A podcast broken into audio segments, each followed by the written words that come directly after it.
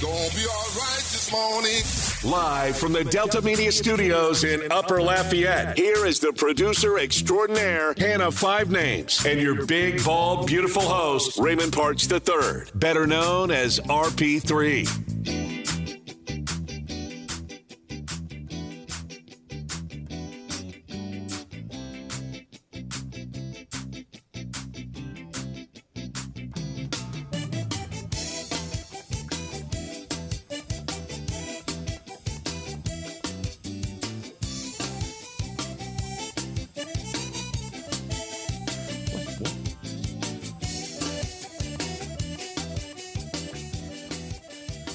Oh, you're not ready for that. You're not ready for what's going to happen tomorrow, five names. You challenged me to a dance off. You have no idea what you have done. I'm going to be busting out moves that haven't been seen in years. Probably some of them should not be seen should not be brought out to the general public. Just saying. What I don't know is how are we going to judge this dance off if we have no one else in the studio with us? we'll take videos. We'll post it on social media and we'll let you out there listening decide. All right. How about that? Sounds good to me. There we go. Although we find somebody to judge this because they can't judge because there's no one else here. Oh, uh, good morning. Welcome to RP3 and Company.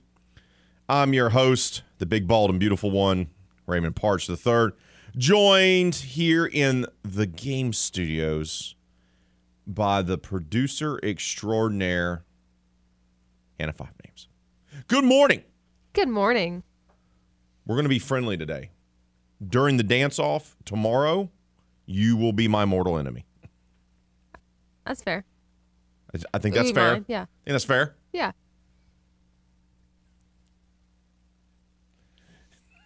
Now you're thinking, I already know what you're thinking. You're thinking, first of all, why did I open my mouth and do this thing about the dancing? And then the second thing you're thinking of, just how ridiculously bad Raymond is at dancing. And third thing that you're thinking this morning is, the people are probably going to love his big, dumb self dancing like a moron. That's what you're thinking right now. it's you're you're in a no-win situation. See, I'm the self-deprecating, big, fat, bald guy. I shouldn't. It- it's like the Chris Farley, Patrick Swayze skit from SNL. I just,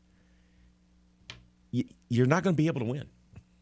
You have to be so excited. Oh, look, it's Rain. He's dancing and he's big and blah, blah. So, what what voice is that? what, what, who's who's that supposed to be? I, I did. Well, I, you gotta I mix the realize. men listening. I didn't realize- and the women. I didn't realize RP3 and Company was the number one rated show for 14 year old girls from Ohio. Yeah. But they thank you for that. Duh. Oh man, we got a great show lined up for you on this Thursday. We got a guest. We're gonna talk Saints. We're gonna talk Pels. We're gonna talk NBA. A Couple games on the diamond last night that actually took place despite the storm. McNeese baseball got back on track with a win. The Raging Cajun softball team finally got that signature win over a nationally ranked team. It wasn't the prettiest game, but they got, went on the road and got that. Could it be a turning point for Gerry Glasco's squad? Could be. We'll get to all that. But we got to lead off today's show with more Saints news. It just never stops. It won't stop. It can't stop. The Saints offseason is P. Diddy in the la- late 1990s. We heard rumblings about this and we weren't necessarily stunned by the news that came out yesterday that Malcolm Jenkins, the two time Super Bowl winner, team captain, for the New Orleans Saints has decided to retire. Not totally surprised. The timing of it is a little interesting. The draft is right around the corner. Yeah, I know. You're thinking, oh, Ray, we're, we're still talking about the NCAA men's tournament. Yeah, you're right. It's March 31st. Draft is coming. So Jenkins decides to hang it up. Now they have yet another guy that they have to replace. Marcus Williams left. So now you have two starters in your secondary that are gone. Marcus Williams and Jenkins, your two safeties, are now gone. One signs a $70 million deal to play for the Ravens, the other one decides to retire. And Jenkins also provided a ton of leadership. Now, on the defensive side of the football, you're fine in that regard because you have Demario Davis, Cam Jordan. So leadership's not that big of an issue. It would be great if they could find someone to step up into a leadership role that could also be a dynamic playmaker. Come on down, Honey Badger. I mean, it, it kind of opens itself up for that. Now that Malcolm Jenkins has retired, you could decide to have the money now freed up to go after Tyrann Mathieu, who reportedly is interested in coming to the Saints and they're interested in him. Also, heard a name yesterday thrown out there. The Washington Commanders were unable to come to terms a few weeks ago with their starting safety and former Louisiana high school star, Landon Collins. So they parted ways. Is that the type of guy that the Saints make a run after? So they're going to have to upgrade at safety, even if they decide to bring back PJ Williams, who's a better safety than he is a corner. If you're throwing PJ Williams out there with Marcus Maye, mm, eh, may need to upgrade at the safety position. So we'll see what the Saints do in that regard. We'll ask Les East when he joins us today what they should do. What they could do. I think they're going to make a move at safety. As much as they like bringing in Marcus Maye, and eh, they're going to want to bring in a, a guy that's that's a little bit of a veteran to come in there to solidify the back end of the defense. But for Jenkins, that's another starter gone in an offseason that's seen that. But it's also another trend, if you will, of guys coming back and not being as good the second time around.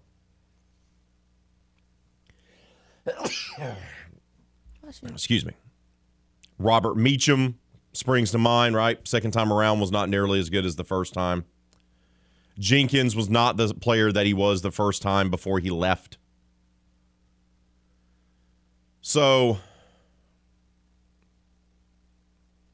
but when you look at his career, two Super Bowls, remember he was a rookie for the Saints Super Bowl season, first round pick out of Ohio State, played a lot that season was a very good player for the Saints. You heard former head coach Sean Payton say one of the biggest mistakes they made as an organization was letting Malcolm Jenkins walk. They did that as a financial decision when he left. And when he left, he went to Philadelphia and he helped anchor their secondary and won a Super Bowl with the Eagles. Was a team captain, community activist so forth and so forth. And this is a guy that was someone who recorded more than a thousand tackles in his career, 20 plus fumbles, 20 plus interceptions, three time Pro Bowler, a very good safety. He was not great. He's not going to go down. He's not in the same breath as, say, Ed Reed, but he was a very good player. and he came back to run it back with the Saints, book in his career with the team that drafted him out of Ohio State. Very good player. And now the team is looking to upgrade. Now, there is some thought coming out of the Saints organization and those who cover it that they were kind of expecting this. And the signing of Marcus Maye was an anticipation knowing that Malcolm was going to retire. And they still got another move to make with the safety position. That they anticipated Malcolm retiring, so they made the little affordable move to get Marcus Maye from the Jets just to add depth. And that they're still going to go out there and try to make a move. But it's just another part of another starter from this run that they've had that's now gone, right? This little mini great run where they won the NFC South four straight years, got close to a Super Bowl a few times, but never were able to really kind of get there. Because now Marcus Williams is gone, Malcolm Jenkins is gone.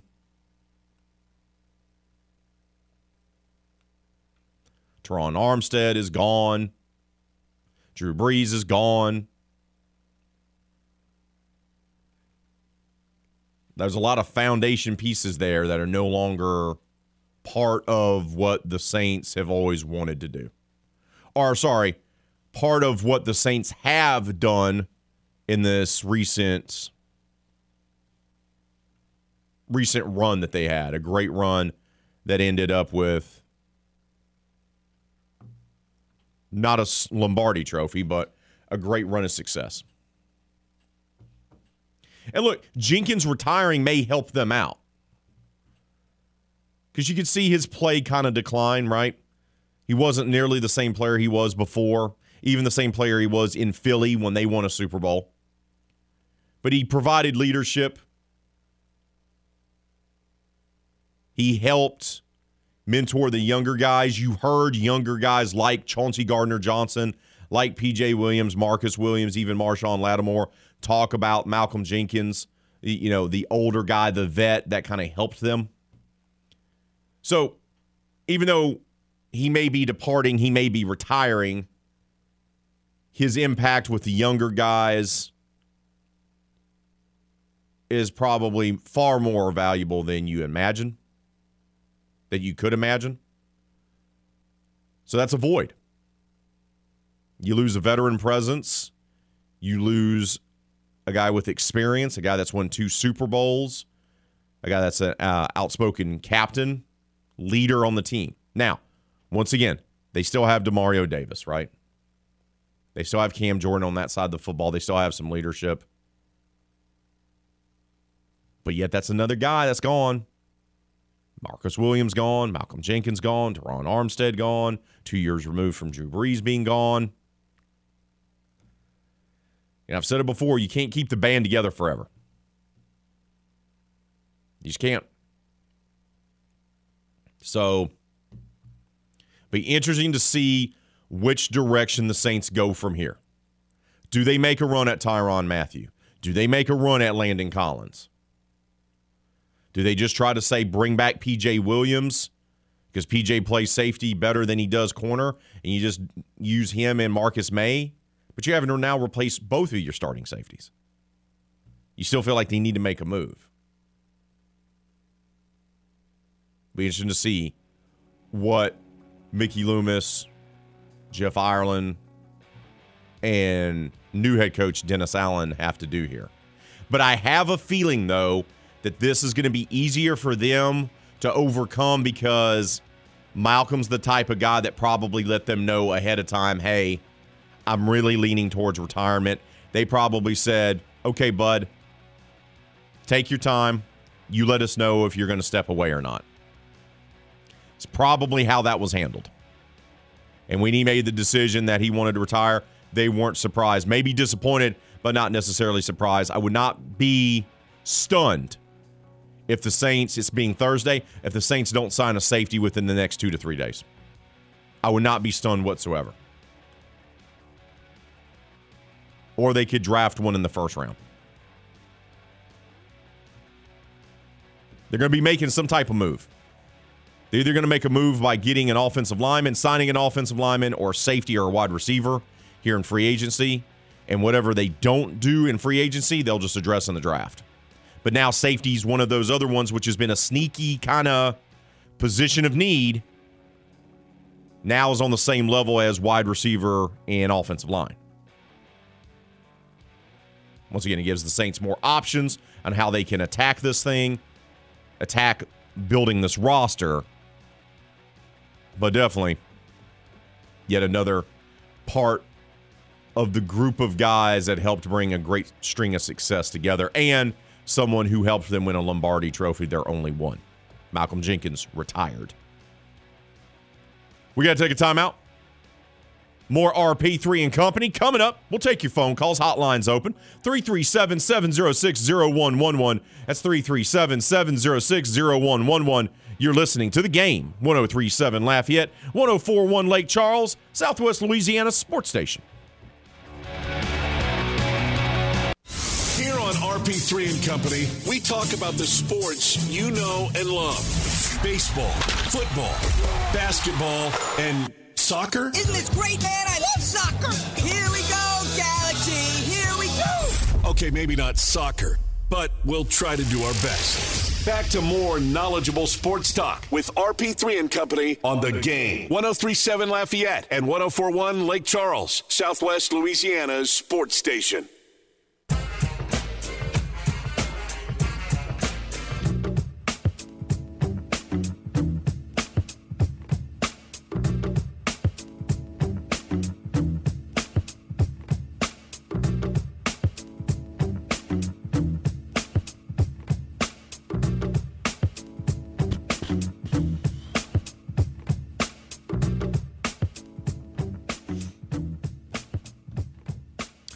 Malcolm Jenkins wasn't the only figure in the NFC South that decided to retire yesterday. Tampa Bay coach Bruce Arians has decided to retire. Step away from coaching. He's going to be taking a front office role inside the organization.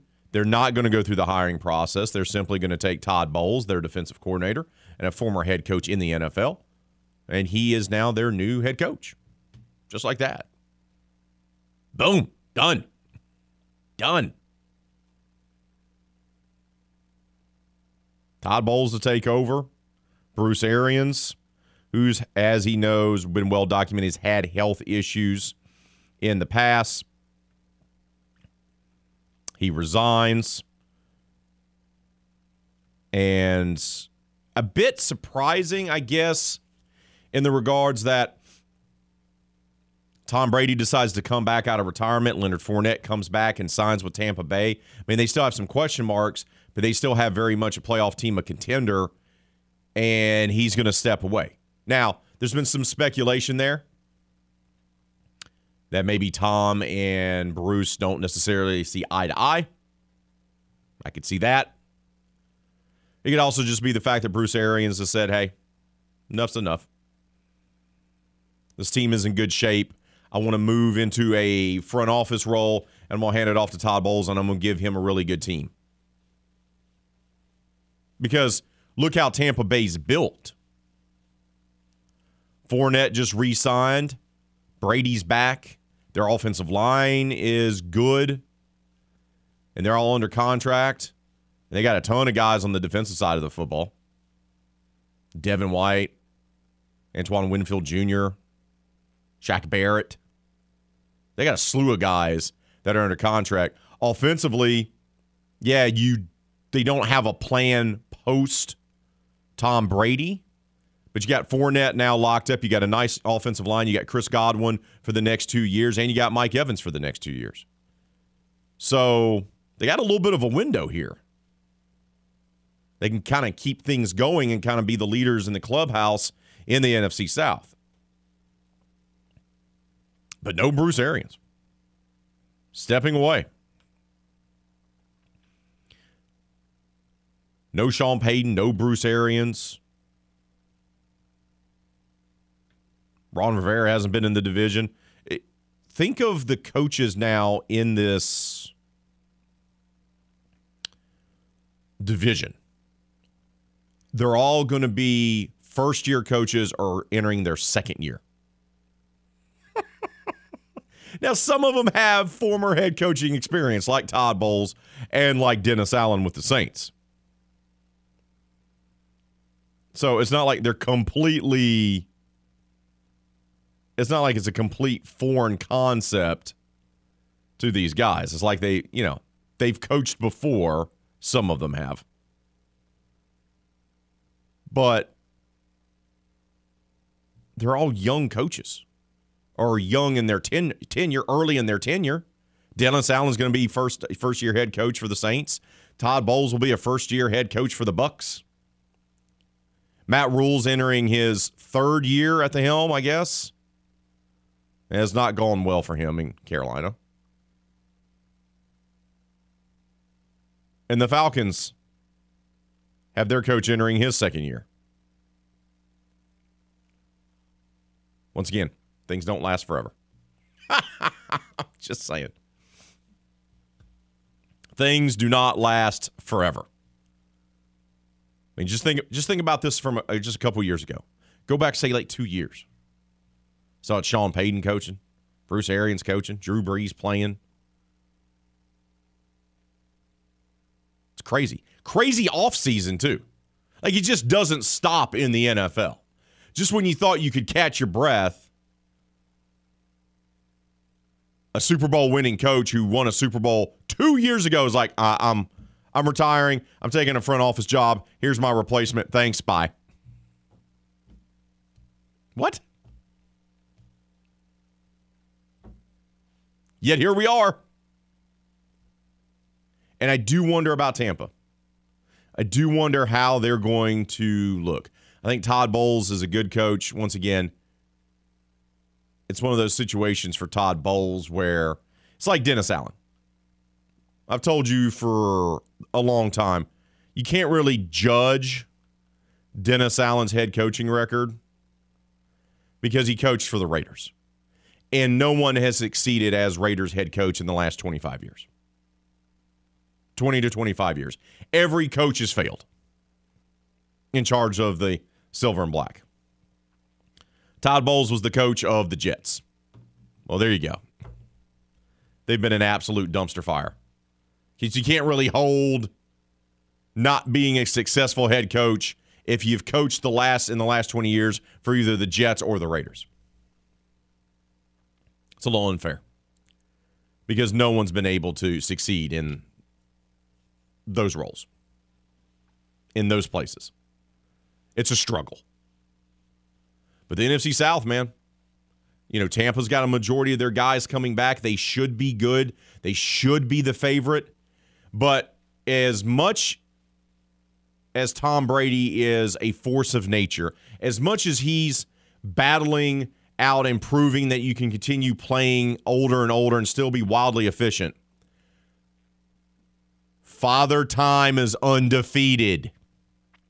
Eventually, and it will happen, and it will happen to Tommy Boy, Tom Terrific. There'll be all of a sudden, you'll be watching Tom Brady and you go, he can't play anymore. It's happened to every single player in every single sport. All of a sudden, you lose a step. All of a sudden, you're not the same player. And usually it happens in football overnight. All of a sudden, Peyton Manning goes from league MVP to a few years later getting benched because he can't throw a 10 yard out route and gets benched for Brock Osweiler. His last year, Peyton Manning was benched. Think about that.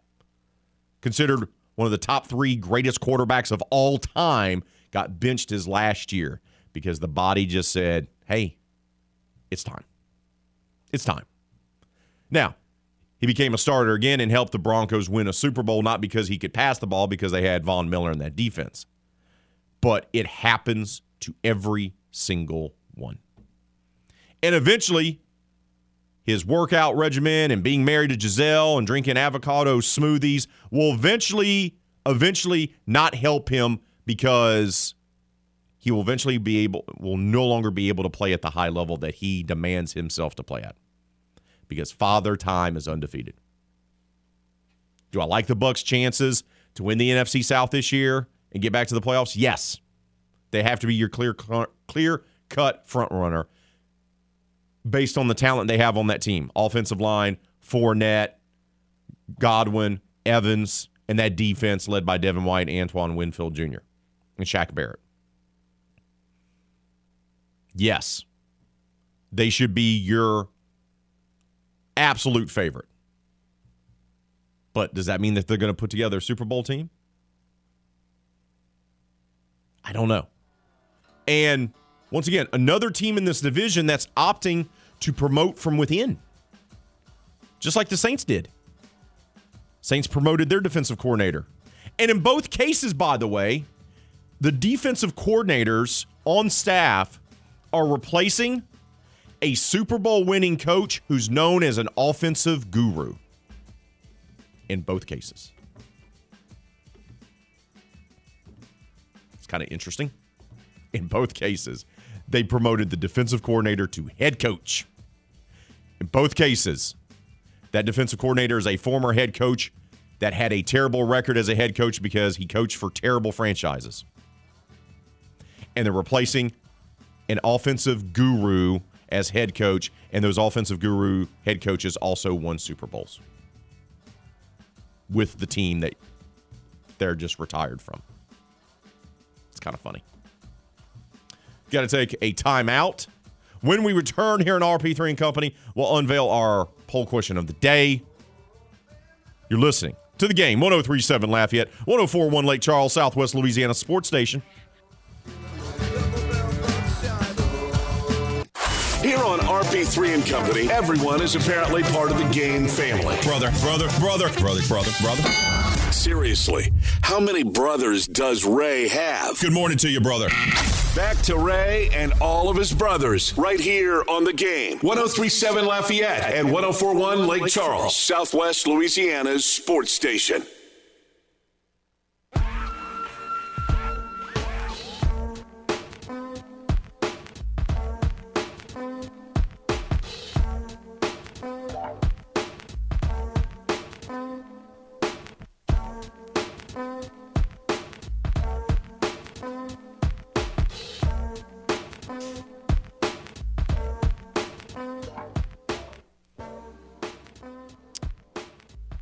Been a busy offseason in the NFC South.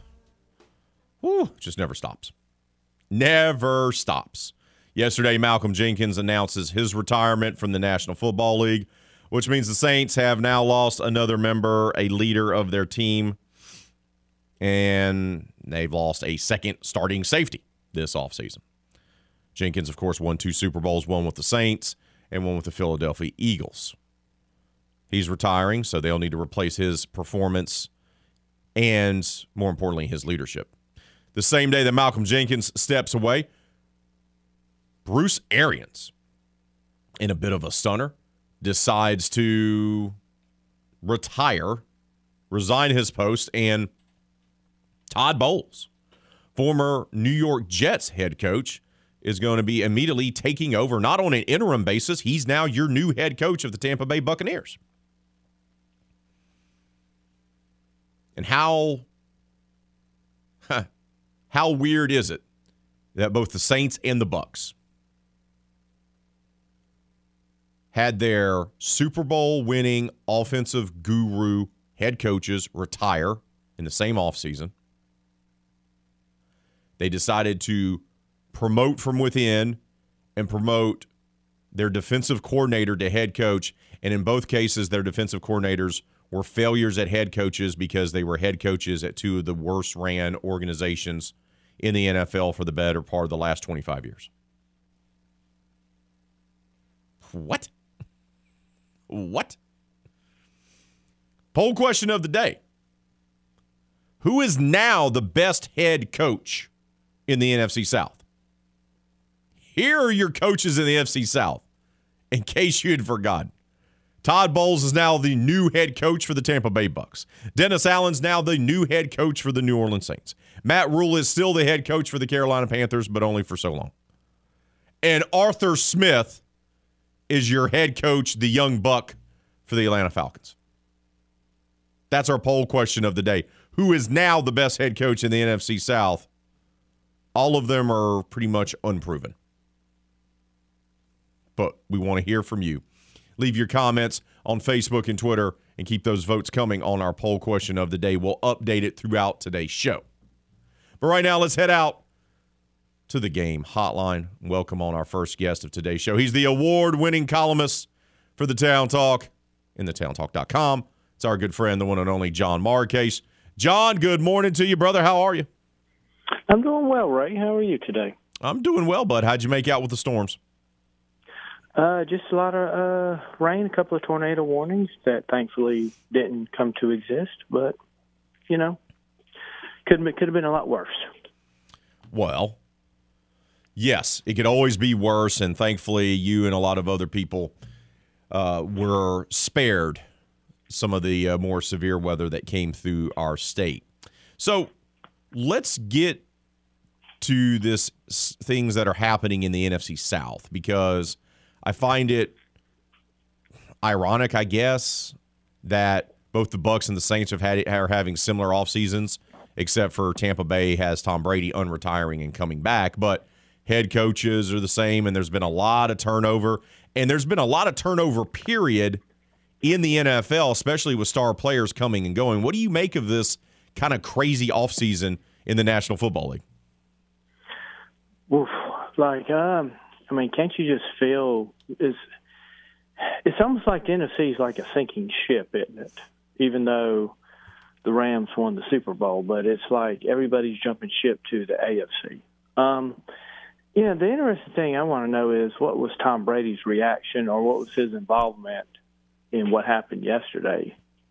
You know, he comes back out of retirement, and then a few weeks later, Bruce Arians, who publicly called him out on a few occasions, you know, is stepping down to go into the front office. Now, I know he's had numerous health scares, cancer among them, so I'm not going to, I don't want to start any conspiracy theories, but, you know, I just find that, I just find it intriguing, but, you know, he does, I think, still have Byron Leftwich as the offensive coordinator. Um, you know, it's just, I mean, man, could you find some better head coaches or better experience, more, I don't know, proven head coaches with results instead of retreads from the Jets and the Raiders?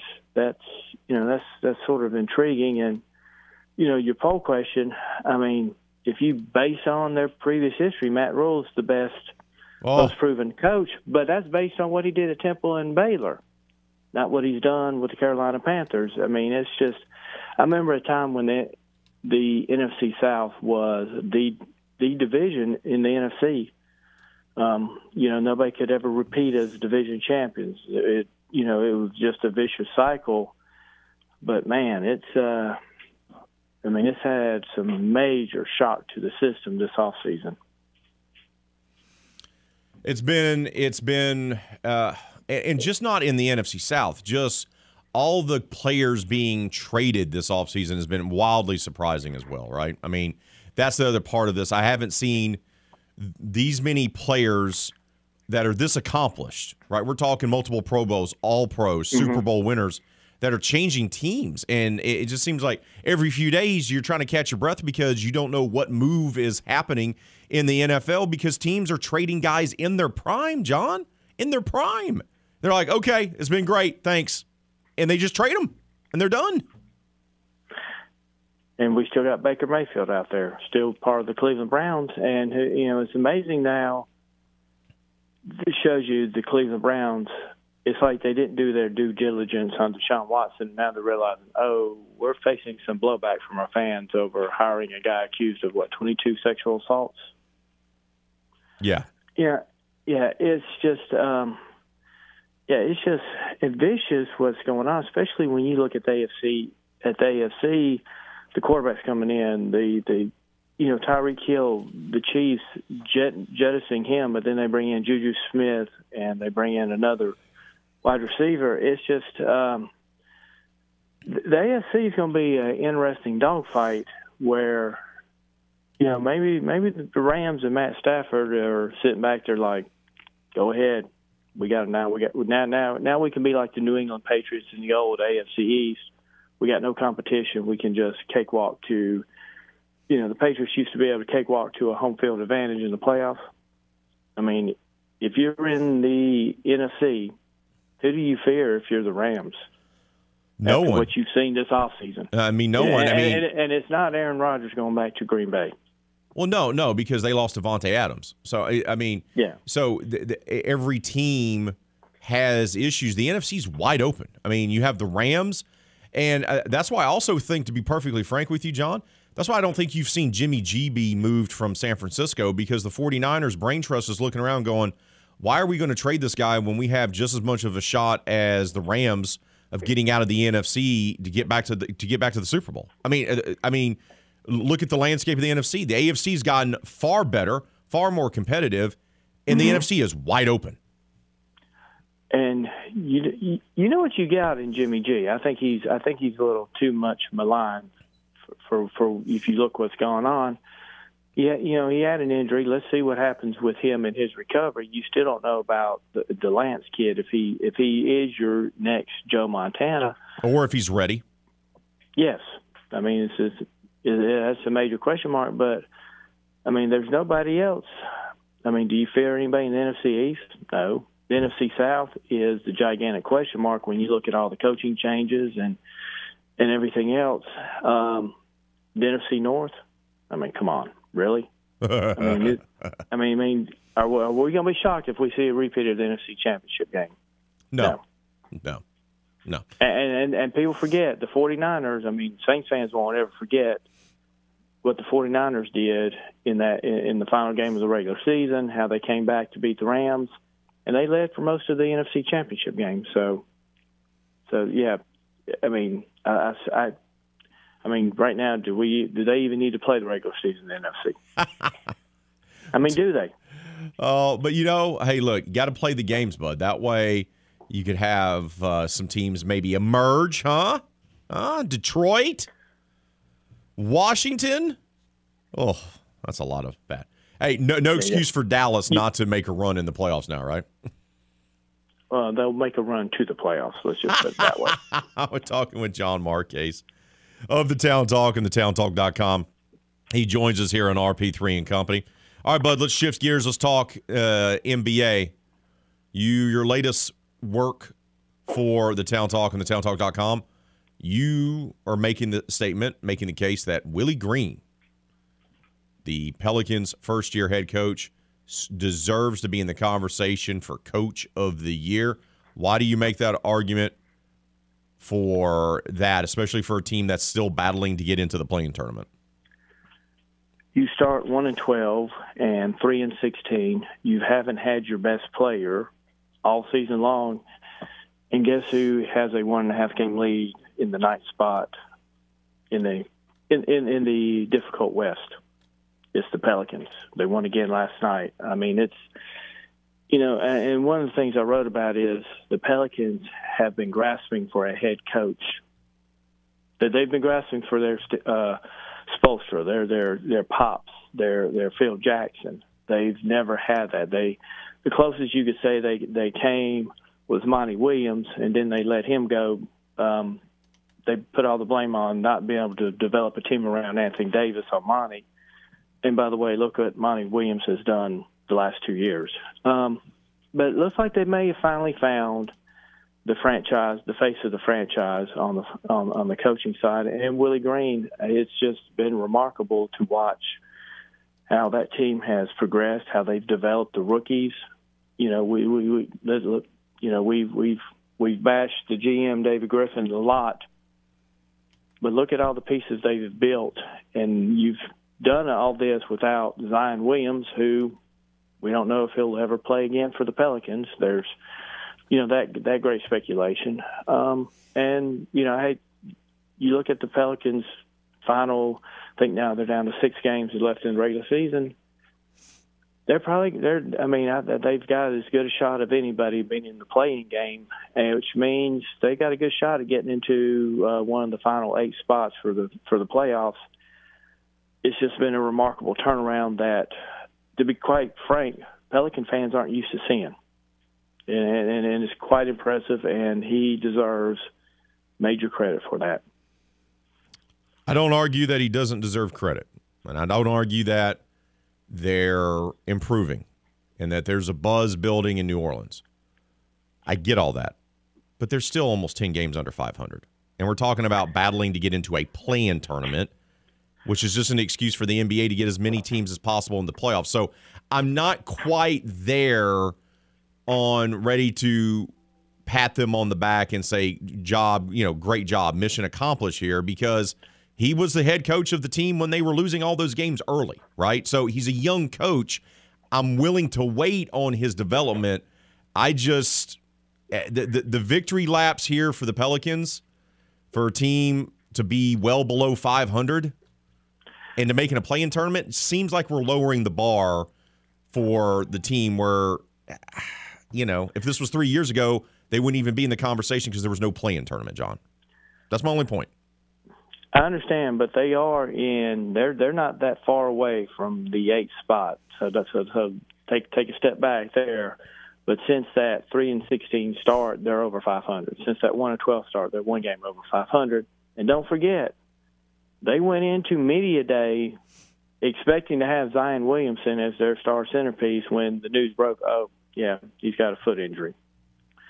You know, it's um, dealing with all that I think what he's done has been quite remarkable. And I've never been one of these that, like Dawn Staley was named the Women's Coach of the Year yet, yesterday. She's done a great job. I don't. I, I, I, I, have no issue with her being named Coach of the Year. She has done a great job, but that team lost in the championship game last year. They have everybody back. Is she truly the Coach of the Year? I've never been one of those that just because you had the team and the the best team and you're in the finals, you automatically are the coach of the year.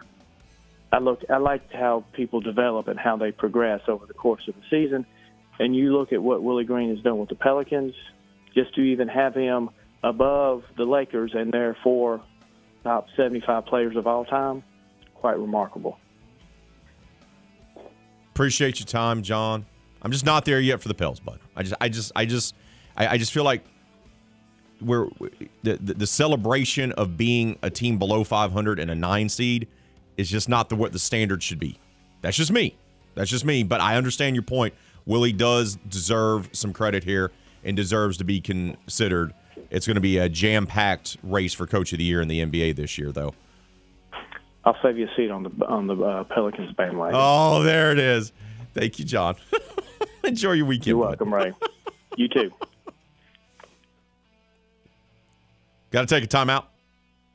Wrap up hour number one here of RP3 and Company. That's next, right here on the game 1037 Lafayette, 1041 Lake Charles, Southwest Louisiana Sports Station.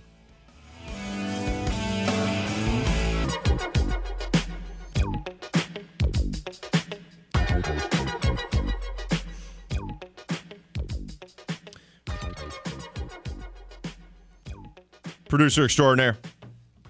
Hannah Five Names in the house. Say what? Say what? What? What? What? How about our poll question of the day? Who is the best coach now in the NFC South? Where do we stand on with our results with our poll question of the day? You can leave your comments on Facebook and Twitter, of course. But where do we stand with our poll question of the day? So, poll question of the day: Who is now the best head coach in the NFC South? Ted Bowles, Dennis Allen, Matt Rhule, or Arthur Smith. 67% say Dennis Allen, 22% for Todd Bowles, 11% for Matt Rhule, and zero for Arthur Smith. There's actually people voting on this poll question that says Matt Rhule's the, the best coach in the, of the four. Yes. you've, you've seen him coach in the NFL, right? just asking. Keep those votes coming. I'm just saying. Keep those votes coming. Leave your comments on Facebook and Twitter on our poll question of the day. Hour number one in the books. Good start to today's show. It's about to get better. Hour number two, right around the bend. You're listening to the game 1037 Lafayette, 1041 Lake Charles, Southwest Louisiana Sports Station.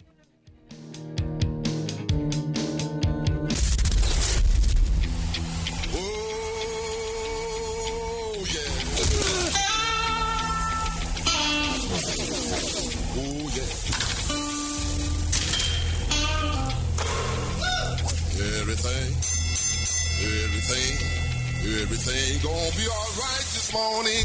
Live from the Delta Media Studios in Upper Lafayette, here is the producer extraordinaire, Hannah Five Names, and your big, bald, beautiful host, Raymond Parks III, better known as RP3.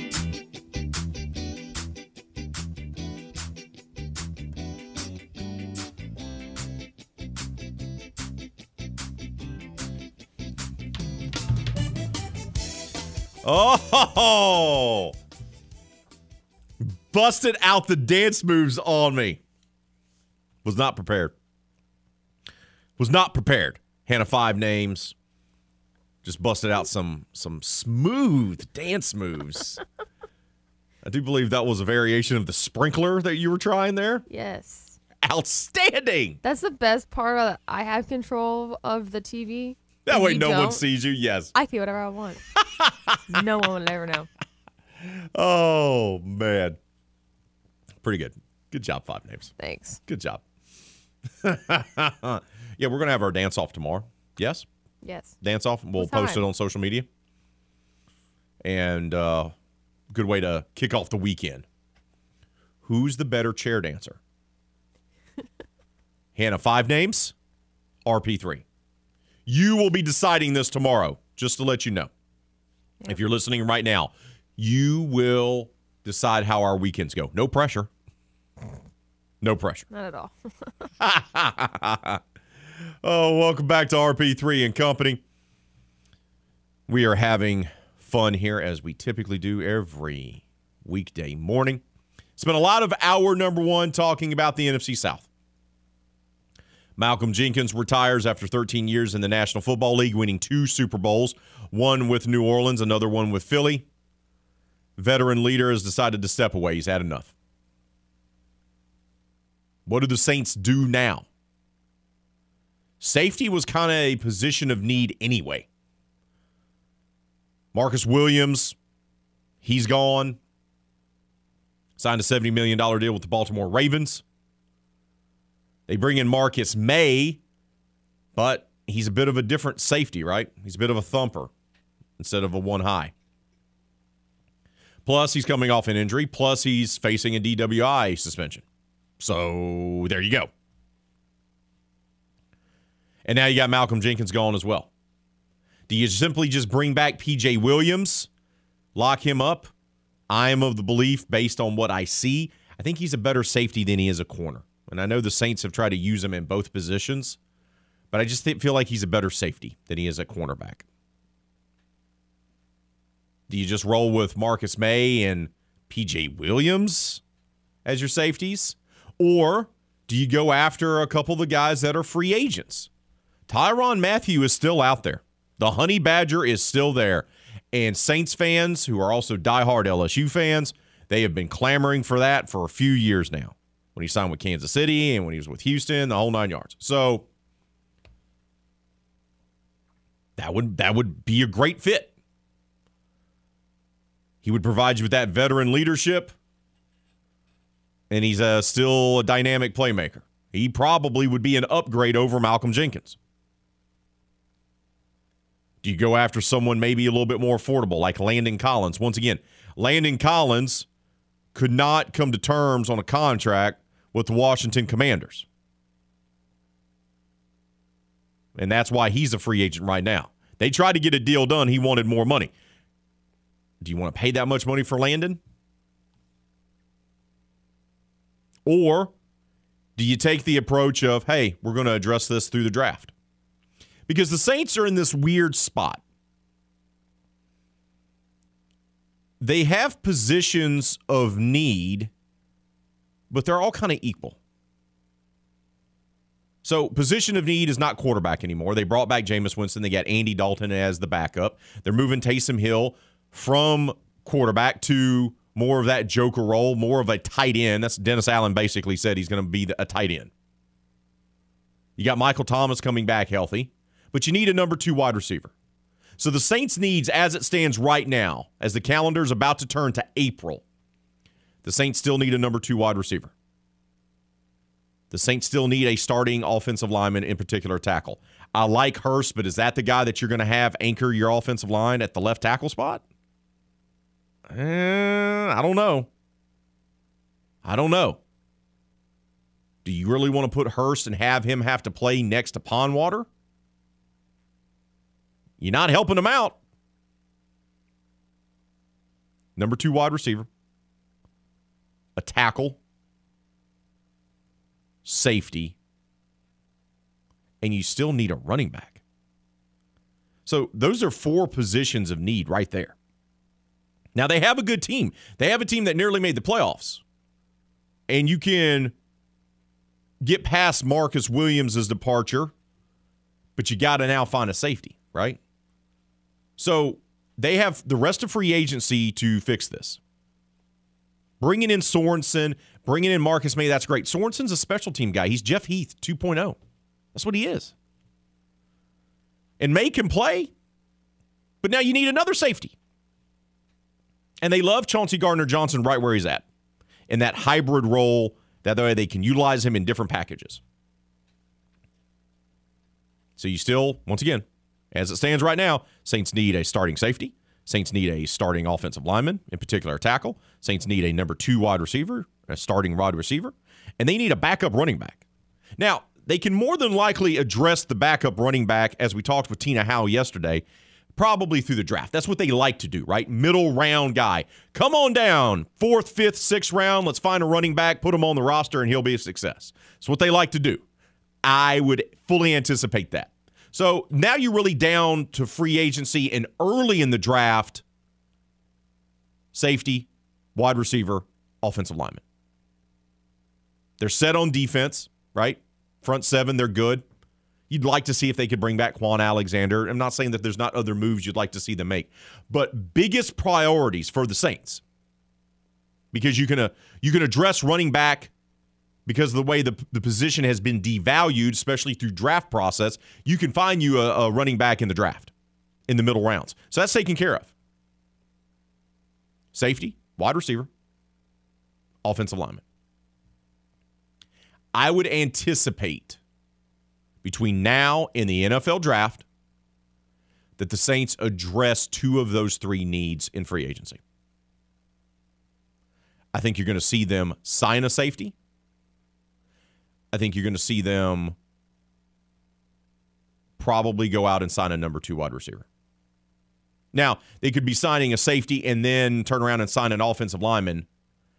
But those first two picks they have, the first and the second round picks they have, if if you put a gun to my head right now inside the studio,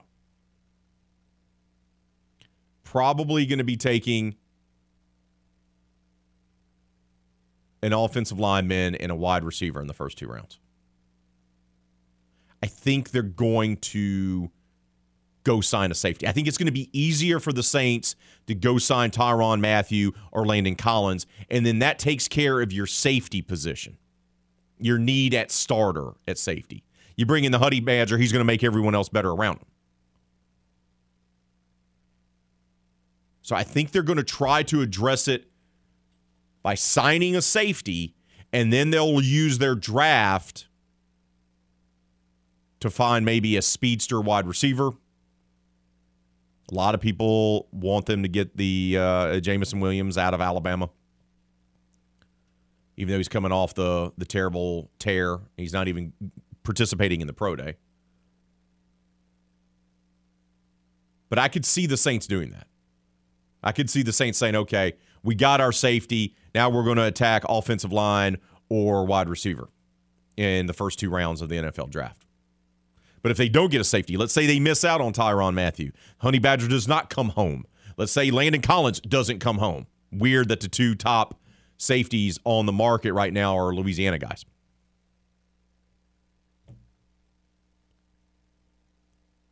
If they don't get one of the safeties, then I could see them shift their focus to bring in a veteran offensive lineman or get the number two wide receiver. And then if they do, that this is the, this is going to be the deal.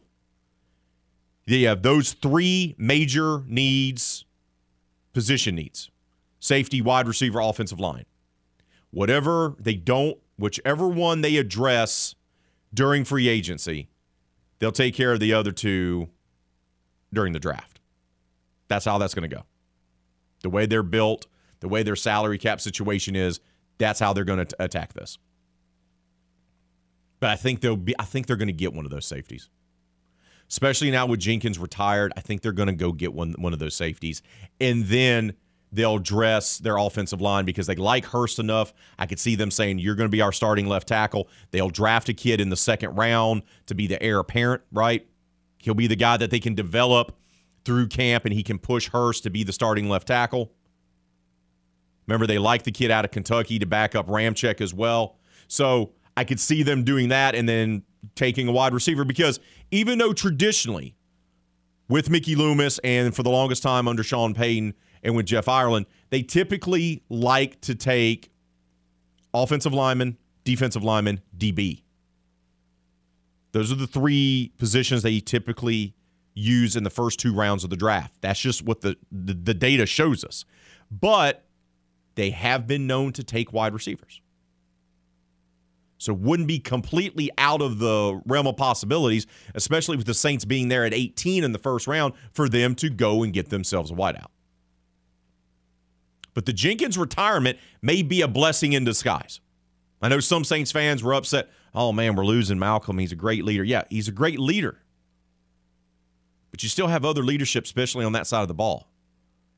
And Malcolm Jenkins wasn't going to get better this year. You could get better with him retiring, bringing in someone new, some fresh blood that can still play. Honey Badger's only 29. See what I'm saying? So you still can bring in someone that can help you win games right now. So it could be an actual good thing. This the team could actually get better because of this.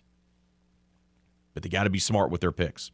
They got to be smart with their decisions. They cannot be careless.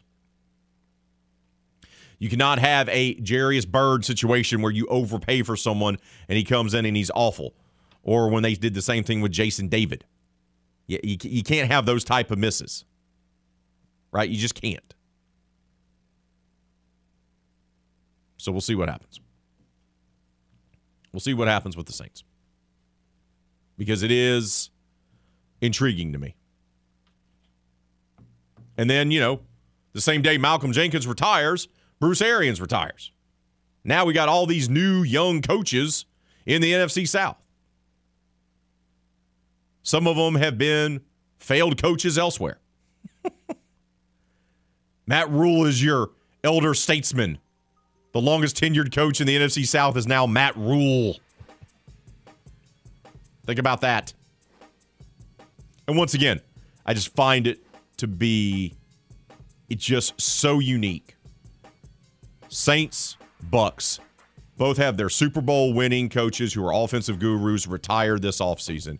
And both franchises decide to promote their defensive coordinators on their own staff, promote from within, and not offensive guys, defensive guys. And both of those coaches were failures as head coaches before. And both coached in the AFC. It's funny how things work out sometimes. We got to take a timeout.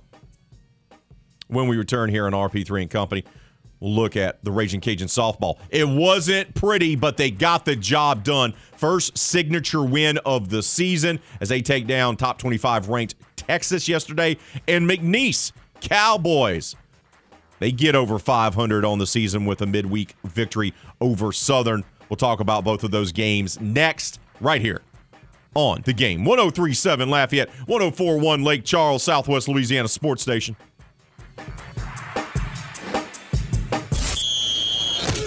RP3 is the epitome of a high roller, constantly making large bets. But by doing that, the minimum bet is a dollar for a win, a dollar for a place, a dollar for a show. So it's essentially a $3 bet. That netted me a cool $6.70. What? Okay, so he's not a risk taker. He's your best bet for sports talk. 19. Hit me. 20. Hit me. 21. Hit me. 22. Go! Now back to more RP3 and Company on the game. 1037 Lafayette and 1041 Lake Charles, Southwest Louisiana's sports station.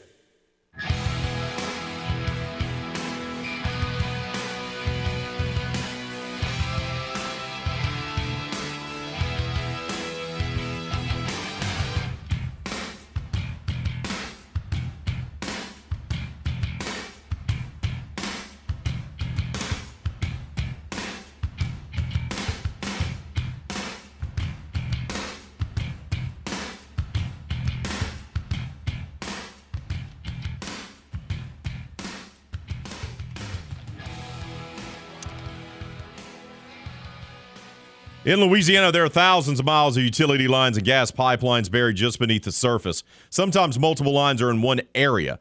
So, look, if you or your contractor that you've hired is digging a hole to put in a new fence, a pool, or for any other reason, you run the risk of hitting an underground line by digging only a few inches. What happens then? Maybe you only knock the power out for your entire neighborhood, but sometimes there's an explosion with injuries and even death. It happens every single year, and there's a very simple way to avoid it.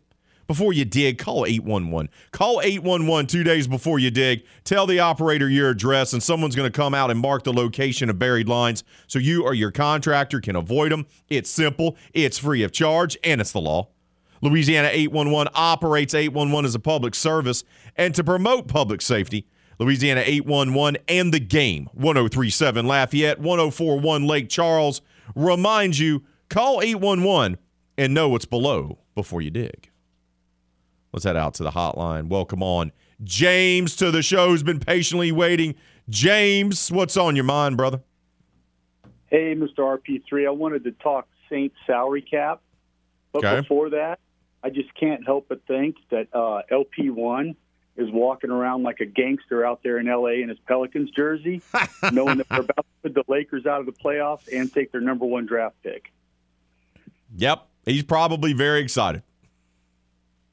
But as, as far as the salary cap goes, the Saints, I wouldn't be surprised if they don't sign both the safeties, bring them back to Louisiana, like you said, and then just wear out offensive linemen and a wide receiver in the draft. Because we're $21 million under the salary cap, and now with the retirement of Malcolm Jenkins, that number goes up. Yep. And a little known fact not everybody thinks about uh, silver lining in the Alvin Kamara issue is that anybody that's suspended, those games and those dollars don't count against the salary cap. So the Saints will get an early season bonus when those suspensions are announced. That's I completely forgot about that, James. Thank you for that. And yeah, you're exactly correct. I could see them. Look, that, that's why I lean towards them signing a safety. Uh, I- and I think they've known about the Jenkins retirement for a while. I think he gave them a heads up, and they did the thing where they said, "Okay, Malcolm, take some time, think about it, make a final decision, let us know." That's why I think you, they made the small move with Marcus Maye. I think that had less to do with Marcus Williams, who I, I think they believed was leaving. And I think it had more to do with Jenkins, where they're just like, okay, we're going to make a small move here, and then we're going to free up space so we can go make a run at one of these elite safeties out there. I also think that's why Tyrann Mathieu has not been signed yet. Because I think I think he really wants to come to the Saints. I really do think he wants to come to the Saints. Whether or not they can make the money work is a different uh, whole situation. But I believe that he wants to come play for the Saints. I'm with you, and I'm excited for the year coming up. I really think the Saints might just shock the world this next year and reload, not rebuild. I could see that, brother. I could see that. Appreciate your phone call, bud. Enjoy your day. Because look, Tyrann Mathieu is special. Why isn't he signed yet? That tells me that he's waiting on something. Honestly, I That's what that tells me. Now, I'm assuming that's going to be with the Saints. But maybe it's not. And look, if you're Tyrann, uh, look, his story is so unique. Usually, guys that screw up in college like he did don't make it. I mean, he went from Heisman finalist and one of the most dynamic players in college to being suspended for an entire year for marijuana use. And then he his draft stock plummeted because of it. But his old teammate, Patrick Peterson, told the Arizona Cardinals, hey, I got this. And Tyrann humbled himself and he allowed himself to be mentored by Patrick Peterson and then turned into a great dynamic playmaking safety and then helped the Chiefs win a Super Bowl. So he's proven himself one of the best players, one of the best players in, uh, in secondary players in the league in the last 10 years. He's won a Super Bowl championship. Why not come home? Just saying. He was at an LSU baseball game earlier this week. And remember, he's donated money. That football facility, part of it was financed based on Tyrann Mathieu's donations. It's not out of the realm of possibilities to have him be back in New Orleans. So we'll see. But I do believe if you if you ask me right now, they make a move at safety. They sign a safety in free agency, and James may not be completely off base. Do I think they signed both Landell, uh, uh, Landon Collins and Tyrann Mathieu? No, I think they signed one of them, and then they signed another mid tier guy. Is what they'll probably do, and then address wide receiver and offensive line needs through the draft. I could see them doing that all day long.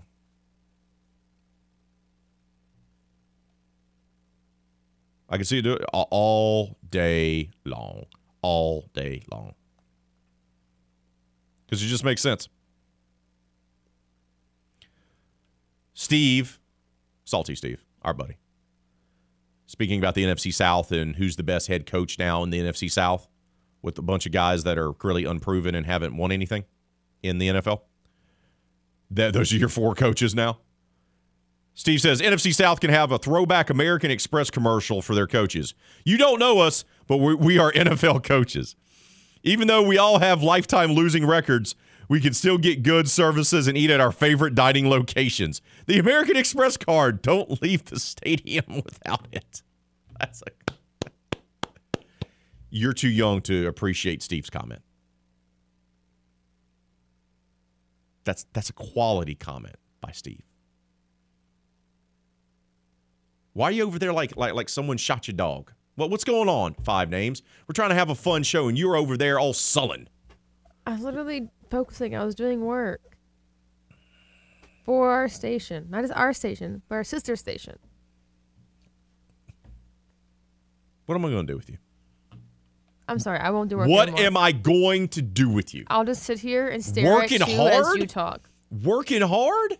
Yes, of Yeah. course. Unbelievable. Can't believe I do that. Man.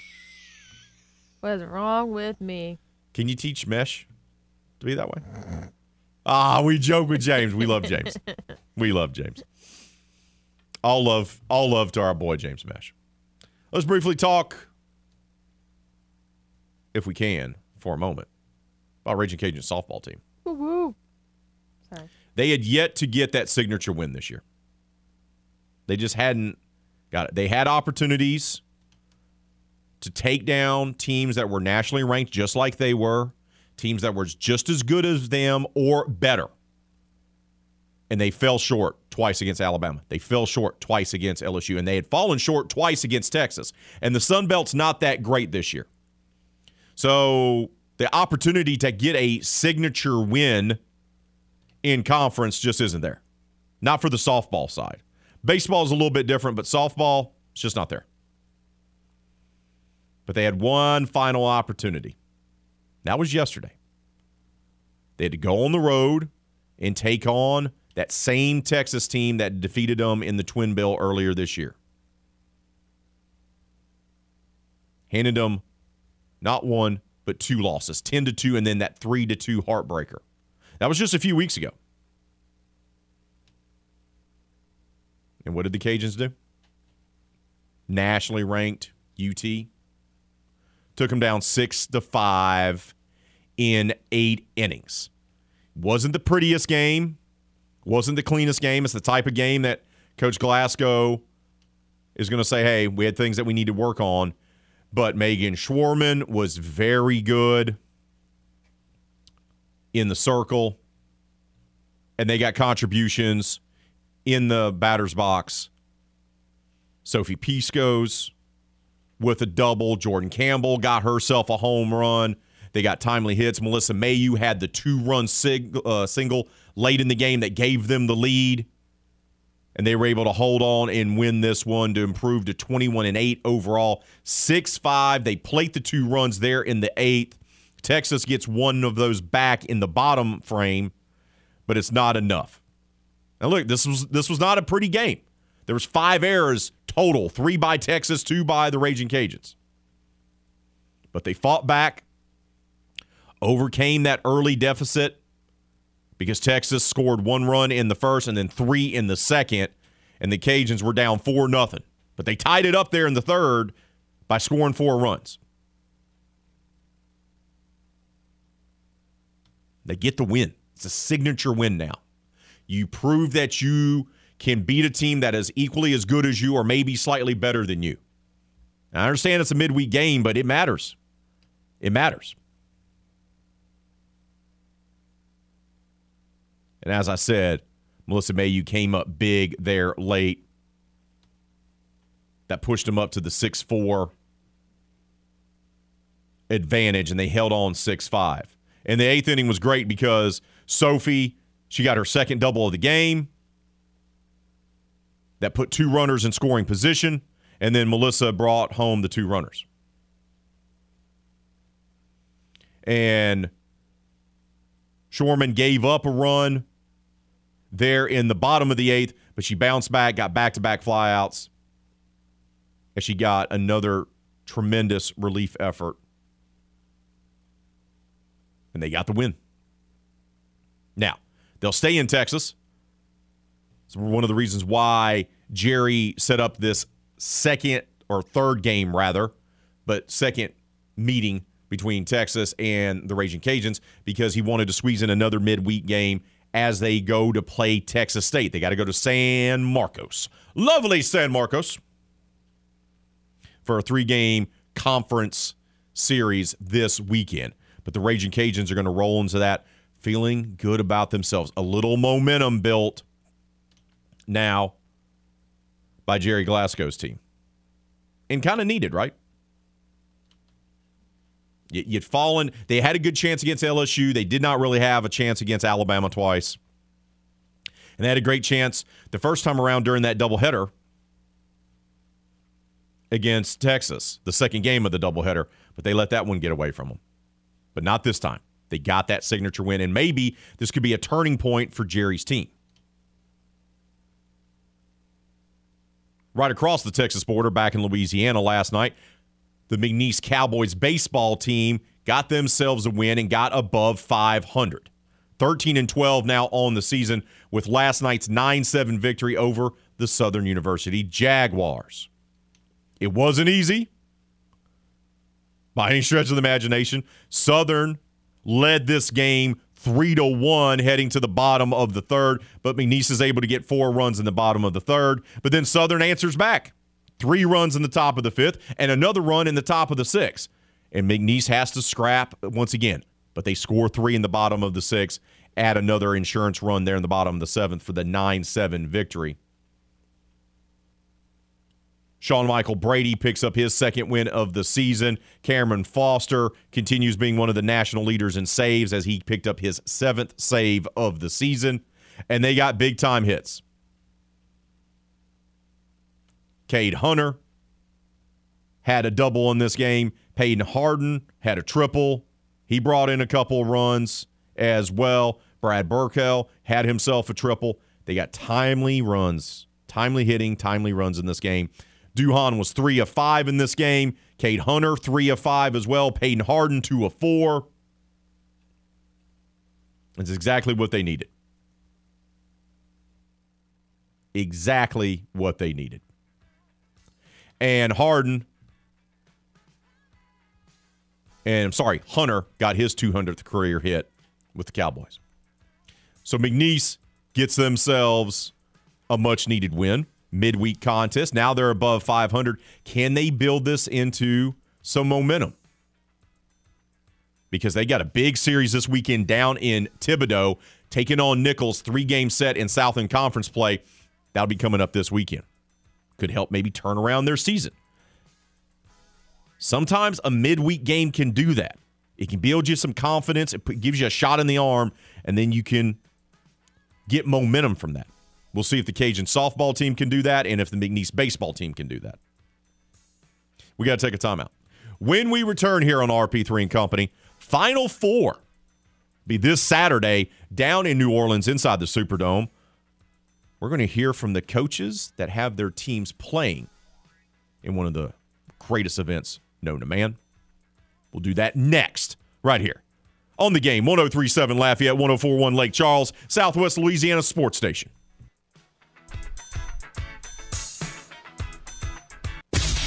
Are some hosts that talk like they know everything, but you don't have to worry about our guy RP3. What you just said is one of the most insanely idiotic things I have ever heard.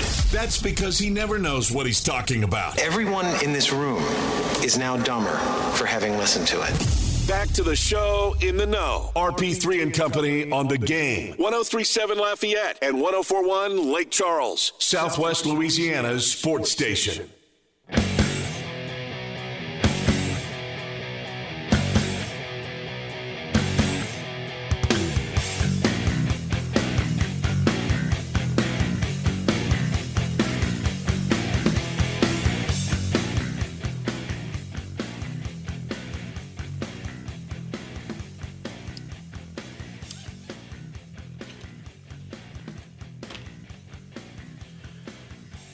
Want to see some of the most elite dunkers and exceptional ball handlers on the planet?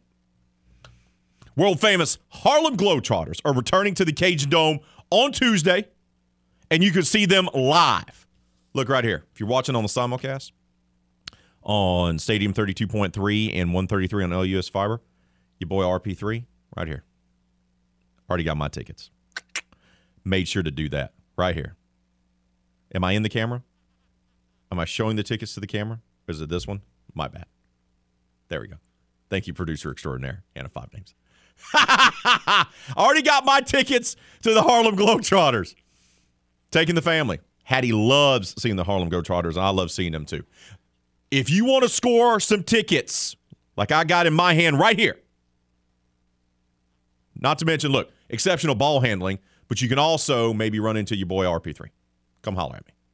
I already got my tickets. I want you to have tickets as well. I want you to join us inside the Cajun Dome for a family night filled with fun and basketball greatness. Boom, let's make it happen. Game 1037 Lafayette and 1041 Lake Charles. We are giving away a family four pack of tickets for the show. How do you win? Simply text Trotter to 68683 to score those tickets to see the Globetrotters on Tuesday. Once again, text the word Trotter, T R O T T E R, to 68683 to win a family four pack of tickets to see the Harlem Globetrotters live at the Cajun Dome, courtesy of Southwest Louisiana Sports Station. Time's running out. This will end today. This will end today. We'll be drawing a winner tomorrow morning. So get those texts in so you can get some tickets like I do. Once again, I'm looking at the right camera now. See, here I am. There I am. I'm learning. I'm like a little baby learning to walk. let's talk basketball, but let's talk men's Final Four. In New Orleans, Saturday. Your two matchups Duke versus North Carolina, meeting in the NCAA men's tournament for the first time ever. Coach K's farewell tour. Oh, yeah. It's going to be a lot of buzz. Lots of buzz. That's one of the games. The other game is Villanova versus Kansas. Let's talk about Villanova, Kansas. That's what I want to talk about today. Tomorrow, we'll preview Carolina Duke. We'll save the Tobacco Road for you matchup for tomorrow. But let's talk about the other one. The other one that's getting somewhat ignored here when we talk about the Final Four is Villanova versus Kansas. Both programs have won three national championships apiece. Both have two of the best coaches in the game. Jay Wright, unlike Bill Self, though, doesn't have any type of NCAA issues surrounding him constantly, like Bill Self does at Kansas. Now, this should be an intriguing matchup. It feels like we're not talking enough about Kansas, and they're the only one seed in the bracket left. And Villanova, though, Villanova makes you play ugly. They make you look terrible out there on the basketball court. And Coach Self of Kansas touched on a slew of different things earlier this week during media availability. And he was asked, you know, it's been a minute since Kansas has even been in a Final Four. And he was asked, did he even think that this was going to be a possibility this season? Oh, yeah. I've, I've, I've, thought all along that this was a possibility, but I've also thought all along that, that the margin for error wasn't such where we could uh, get loose and, and, have it be a probability.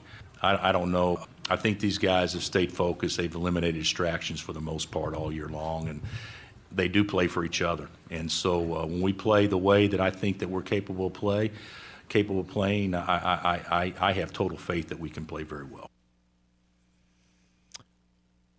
You should feel that way, especially if you're the head coach of Kansas, because when you have Remy Martin as your point guard, well, the Arizona State transfer has played extremely well for the Jayhawks. He came in over, he was a transfer. And look, remember, Remy was a two time first team All Pac 12 player at Arizona State. And Bill Self used the transfer portal. Part of this is because of the COVID, and everyone gets an extra year, and some of these guys are graduating and whatnot. But the former Pac 12 six man of the year and two time first team All Pac 12 selection has been a special player for the Jayhawks this year. And Self talked about, you know, he knew that this team could put together a run like this, that it was possible because of what Remy brings to the table. Jay Will, who's not here, and Mitch, I, I, I, think that those three plus these four believed all along that this was was possible if we did what we were supposed to do. I think one thing that has given us a little confidence is, I mean, we, we had a we had a pretty good team this year. You know, shared the league and then won the tournament. We kind of shared the league without having the opportunity to play Remy. And so I think Remy and his core always knew what he was capable to do to help us, but we haven't really seen it yet because he had, health hasn't allowed it. And I think that our guys have more of a swagger now, knowing what Remy can do to make us better. Remy missed some time, okay, banged up. Once he came back, this team was a different beast and his backcourt mate on this team, and I'm going to butcher the man, and I, I, have even watched videos. I still can't figure out how to say his name. Do you want to give it a, a, try, uh, a try here? Five names? I don't give his first name a try. I just know it's Ochai. They, they keep calling him Chai. So at first, when I was like writing his, Ochai Agbai, Ag, Ag, yeah, no, no. I think that's how they say it. I think that's how they said it when I did the press conference. I mean, Self didn't even say his whole name. He said call him Chai. I was like, see, you even know. Just Chai. That's all you how about, do. How about starting guard who's been named an All American and is a finalist for the Wooden Award? Coach Self talked about just how good of a player he is. You know, I, I see the game maybe a little differently than a lot of folks. Uh, I think Ochai can play well without making shots, but I think to the public, that's what we depend on him to do. So, uh, I, I, I mean, I think if you have to prove your worth, whether you play good or not, if the ball goes in the hole or not, that that didn't really mean that you're the player you can be. So, Oach has carried us all year long, and, and for him to not get 20 or 22 in a game does not mean he's in a slump or anything like that. He has labored offensively, I think, in large part because of how people have defended him. And maybe we haven't done a good job getting him the ball, but I know now after the way we play the second half, he'll he'll be he'll be full of confidence moving forward.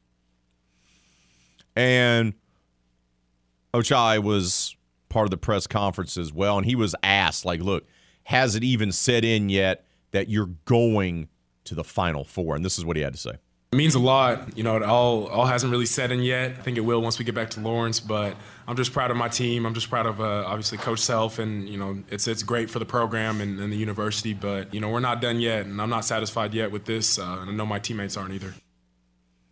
So Kansas is your lone one seed in the Final Four. Villanova, Duke are two seeds, and of course North Carolina is an eight.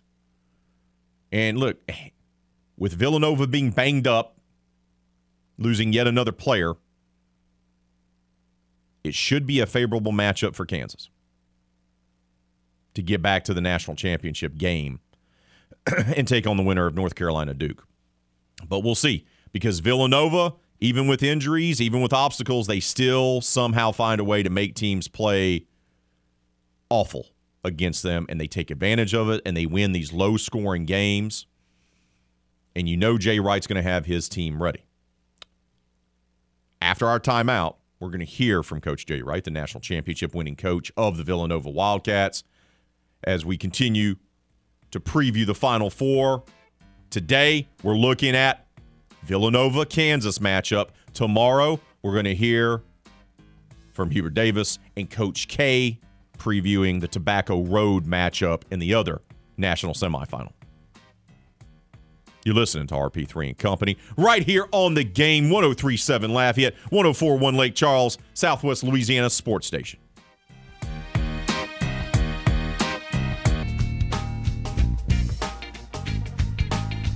Uh, if you haven't signed up for the Game Clubhouse yet at 1037thegame.com or 1041thegame.com, you need to do so today. It's easy, it's simple, it's free to do so. And once you become a member, we're going to help you out with those date night blues. That's right. You become a member of our clubhouse, you'll have the opportunity to score free stuff like a $150 gift certificate to Mr. Lester Steakhouse Oh man, I've, I've told you about these before. Tremendous steaks, adult beverages galore. You want it? Ooh, man, they got it. They even have a cigar room if you want to hang out in there. It is a tremendous place to go. Take your lady, have a great time, enjoy yourself, and we want to hook you up. $150 gift certificate to Mr. Lester Steakhouse, but you can only win that by becoming a member of the Game Clubhouse at 1037thegame.com and 1041thegame.com. So go sign up today so you can win. It's free to do so. Talking more Final Four. First matchup on Saturday is Kansas versus Villanova, two seed versus a one seed. Wildcats versus Jayhawks. We already heard from Bill Self the man in charge of the Jayhawks before the timeout. Now let's hear what Jay Wright had to say. He's already won a national championship. Okay. One of the better coaches, one of the best coaches in the sport. And he talked about does the tape, does your tape on UConn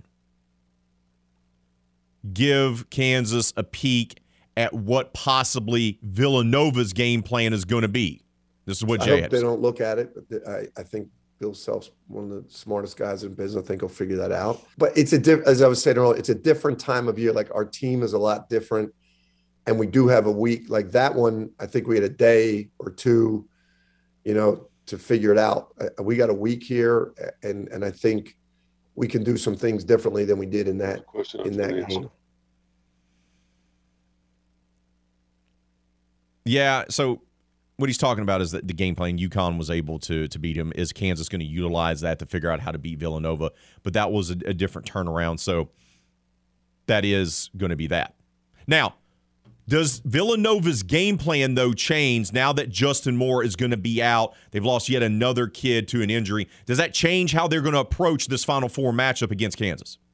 It, it's definitely going to impact our game plan offensively. Yeah, He's again I want to balance and I want to be truthful in balancing. Like he he's such a huge part of everything we do. So it's going to impact not having him on the floor, obviously. But we do have a week here to adjust what we do without him, which is what's unique about a Final Four. And and you only have to play two games if you're really fortunate. You know, you, you, it kind of gives you it's it's almost like a bowl game in football. It does give you a chance to adjust. We have you know we have four days of we're, we're taking we took off yesterday. We have five days of practice that we can adjust things and become comfortable Uh, but we, it's definitely going to change our game plan offensively. And one of the guys that's going to be counted on is Collin Gillespie. He went from an unheralded prospect to really the heart and soul of this Wildcats team this year. And this is what his coach had to say. Yeah, we're going to definitely need him, uh, you know, as an extra ball handler. I just felt like all year Justin was undervalued outside of our program, and and he didn't care because he was playing. we, but now that he's out, I feel so bad for him.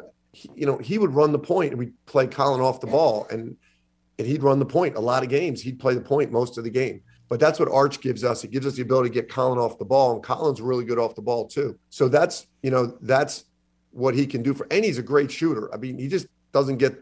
It's it's hard to be a great shooter when you come in for like a minute and ten seconds at a time, you know, and then out, in, out. You know, when you're on the floor longer, it can help. So uh, he's tough and physical defensively. He's a great shooter, and he can play point guard, which gets Collin break off the ball. First Final Four matchup, Villanova, Kansas, will be Saturday shortly after 5 o'clock. And then, of course, Tobacco Road matchup will be your nightcap, your primetime game. That's going to do it for hour number two. Hour number three, we'll kick it off with Les East of Crescent City Sports, talking Saints, talking Pels. That's next, right here on Southwest Louisiana Sports Station.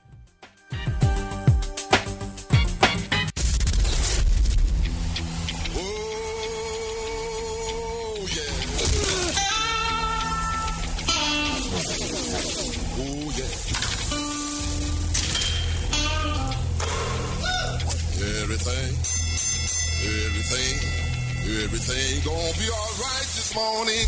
Live from the Delta Media Studios in Upper Lafayette, here is the producer extraordinaire, Hannah Five Names, and your big, bald, beautiful host, Raymond Parch III, better known as RP3.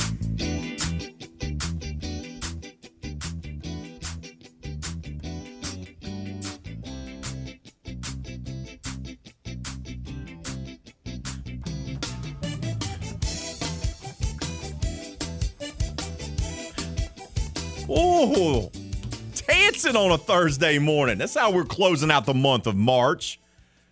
Yours truly, the big, bald, and beautiful one, RP3. And the producer extraordinaire, Hannah Five Names, of course, joins me here inside the game studios. We've been dancing this morning. Why wouldn't we be? We're gearing up for the weekend. We're gearing up for the Final Four. We're gearing up to have a dance off. What are we going to call this thing? The 2022 chair dance off spectacular. Brought to you by the game. Sounds good. Boom. I made TikTok about this now.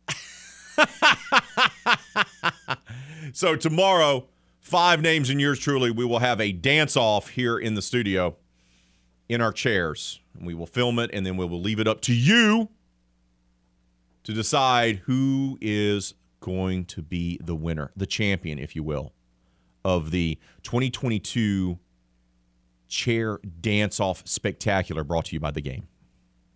I think we should do that. Not only should we do this dance off, but I think you should come in early so we can record it before the Oh. show. And be our poll question tomorrow. Well, that means whew, means I need to wake up a little bit earlier, get loose, get ready, get my mind right, Get your head in the game. get my head in the game. That's what we got planned for tomorrow. But you wouldn't know that reference, would you?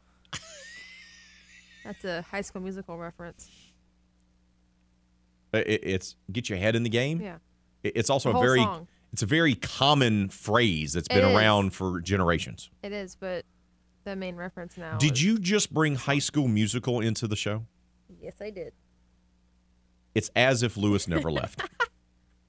it's as if Prejean never left. He did that once too. I was like, "What are you doing?" He would come back just one day. That'd be an epic show. Me, you, and Lewis. He'd be so excited. He'd want to talk about the Pelicans every single segment. But like, no, Lewis, we're going to talk about something else. But you know, you know, they're only eight games under 500. You know, Zion dunked a basketball on an Instagram video. I'll be like, calm down. Calm down, Prejean. Still not come back. Calm down. Oh, man. What a great way to get us towards the weekend. We've touched on a lot of things. And we're going to circle back to the news involving the New Orleans Saints, the NFC South, and we'll get some Pelicans questions in as well with our next guest. He's the award winning columnist, reporter, and a man who has dance moves to spare as well. Pretty sure there was a leisure suit in his closet back around from 1976 to 1982, and it could have been of a brightly color variety. It's our good friend joining us now, Les East. Les, good morning, sir. How are you? I'm doing well, Raymond. Uh, what makes you think the leisure suit is not still in the closet? Yes, that's what I wanted to hear. That's that's my guy. That's my guy. Uh, all right, bud. Let's get right to the Saints. Malcolm Jenkins. There had been some rumblings about him retiring. Right. Uh, just talk a little bit about. Yet here's another guy, another veteran, another leader on this team that's now no longer going to be part of this team. Uh, how big of a deal is this losing Malcolm Jenkins? Well, it's a significant loss. It's not surprising, as you alluded to. Um, that there was a lot of uh, speculation that he might be retiring, but he was one of the leaders of the team, and uh, this means that two starting safeties from the last couple of years are both gone, with uh, Marcus Williams having signed with Baltimore. So that's uh, significant in the secondary with Terron Armstead leaving for Miami. That's another leader as well as a very good player on the uh, offensive side of the ball that they're losing. So that that's significant in, in terms of leadership. They, they have a lot of other players who I think can can fill in that void because they have a lot of leaders on this team. But nonetheless, you know, Malcolm was a guy. He got off to a shaky start two years ago when he first came back adjusting to um, Dennis Allen's defense. I think everybody remembers the Monday night game against the Raiders when he had a really difficult time in pass coverage, but he got so much better as that season went along, and he was good again last year and uh, played really well. And and but he also once he got a handle on the defense, he knew how to. Uh, he knew where everybody was supposed to be, and he was significant in getting everybody lined up right. And so losing him is is going to hurt. And uh, you know, physically, they can probably find somebody who can uh, play at a comparable level, but mentally, I think, and, just in terms of a presence in the locker room, it's going to be difficult to replace that, just as it will be uh, with Terron Armstead on the other side been a lot of speculation, even before Jenkins decided to retire, of Tyrann Mathieu being linked to the Saints. And apparently there's interest on both sides. And the Honey Badger is one of the more dynamic players on the free agent market. He hasn't signed with anyone. And openly, him and CD Deuce, Chauncey Gardner Johnson, are having a love fest on social media. What's the likelihood that the Honey Badger could come home and sign with the New Orleans Saints, Les? Oh, I think that's a good good match that, that has a good chance of happening. I, I said at the beginning of free agency, maybe even before it started, that I thought there was a pretty good chance that that that, that would wind up happening. I'm a little bit surprised that it didn't happen sooner. Maybe the Jenkins retirement uh, will accelerate that. Maybe the the Saints wanted to see what the market would uh, would bear for um, Tyrann because they don't have a tremendous amount of money to spend. So um, they, there are probably good reasons why it hasn't happened to this point. I still think there's a pretty good chance of it happening. I think it would be a really good fit. You know, Tyrann's been back in the state here the last few days. He was throughout the first pitch at an LSU um, baseball game the other night and uh, has done some interviews and of course got into the uh, exchange with um, CJ GJ on the um, on social media, uh, um, answering uh, Gardner Johnson's uh, hope that he would come here with some emojis suggesting that he feels the same way. So there's no doubt Tyrann wants to be here. I think the Saints would like to have him. They they have to find a way to make the numbers work, and I think there's a pretty good chance that that will happen. So that's something to keep an eye on here over the next few days. If they don't get the honey badger, what's the likelihood they could bring somebody else home, Landon Collins? Well, they would have to bring somebody in. I think that they need to bring in a, at least uh, another safety. Although you know they signed Sorensen from Kansas City to help their depth a little bit. In uh, in addition to signing um, Marcus Maye to replace uh, Marcus Williams, but uh, yeah, Landon Collins I think would be somebody they would look at uh, as another possibility. But uh, they're going to have to sign a safety somewhere. I think Tyrann is likely to be their primary target, but Landon Collins is somebody else who I think would be on the radar if that doesn't work out. Les, I look at this team and the way it's constructed. You know, uh, they can they can go a lot of different directions, but I, I think for me, the biggest needs for this team, and I, I think running back is one of them, but I think they'll establish that in the middle of the draft like they typically do. They can find a guy in the fourth, fifth, and sixth round to be a backup running back. But the priorities has to be a, a, a tackle, an offensive lineman, a number two wide receiver, and a safety. Do you believe the Saints will be able to address all those needs either in free agency or in the draft, or a combination of the two? Yeah, I think they'll address them. The question is whether they'll be able to address them to the degree that the uh, the needs uh, warrant them addressing them. Um, they, uh, you know, they re-signed Tre'Quan Smith this week, which helps with the depth at wide receiver. Uh, but I still think uh, that he's probably their number three receiver. Ideally, I think they would like to bring in somebody who's uh, a stronger complement to Mike Thomas. Uh, than than Tre'Quan is, but having him back does help. He's a guy who's been here for four years, I believe it is now. They like the way he blocks in addition to receiving, so that that's helpful. But they that's still a, a pretty significant need. Running back does need to be addressed to some degree. Uh, we still don't know what's going on with Alvin Kamara, um, with the legal situation, and then um, yeah, now they have a, a big bigger need at safety. Even though I think depth in the secondary was already a need, so yeah, all of those need to be addressed. I think all of them will be addressed at some point, but just because you get somebody in the middle to late rounds of the draft doesn't mean you've adequately addressed any need.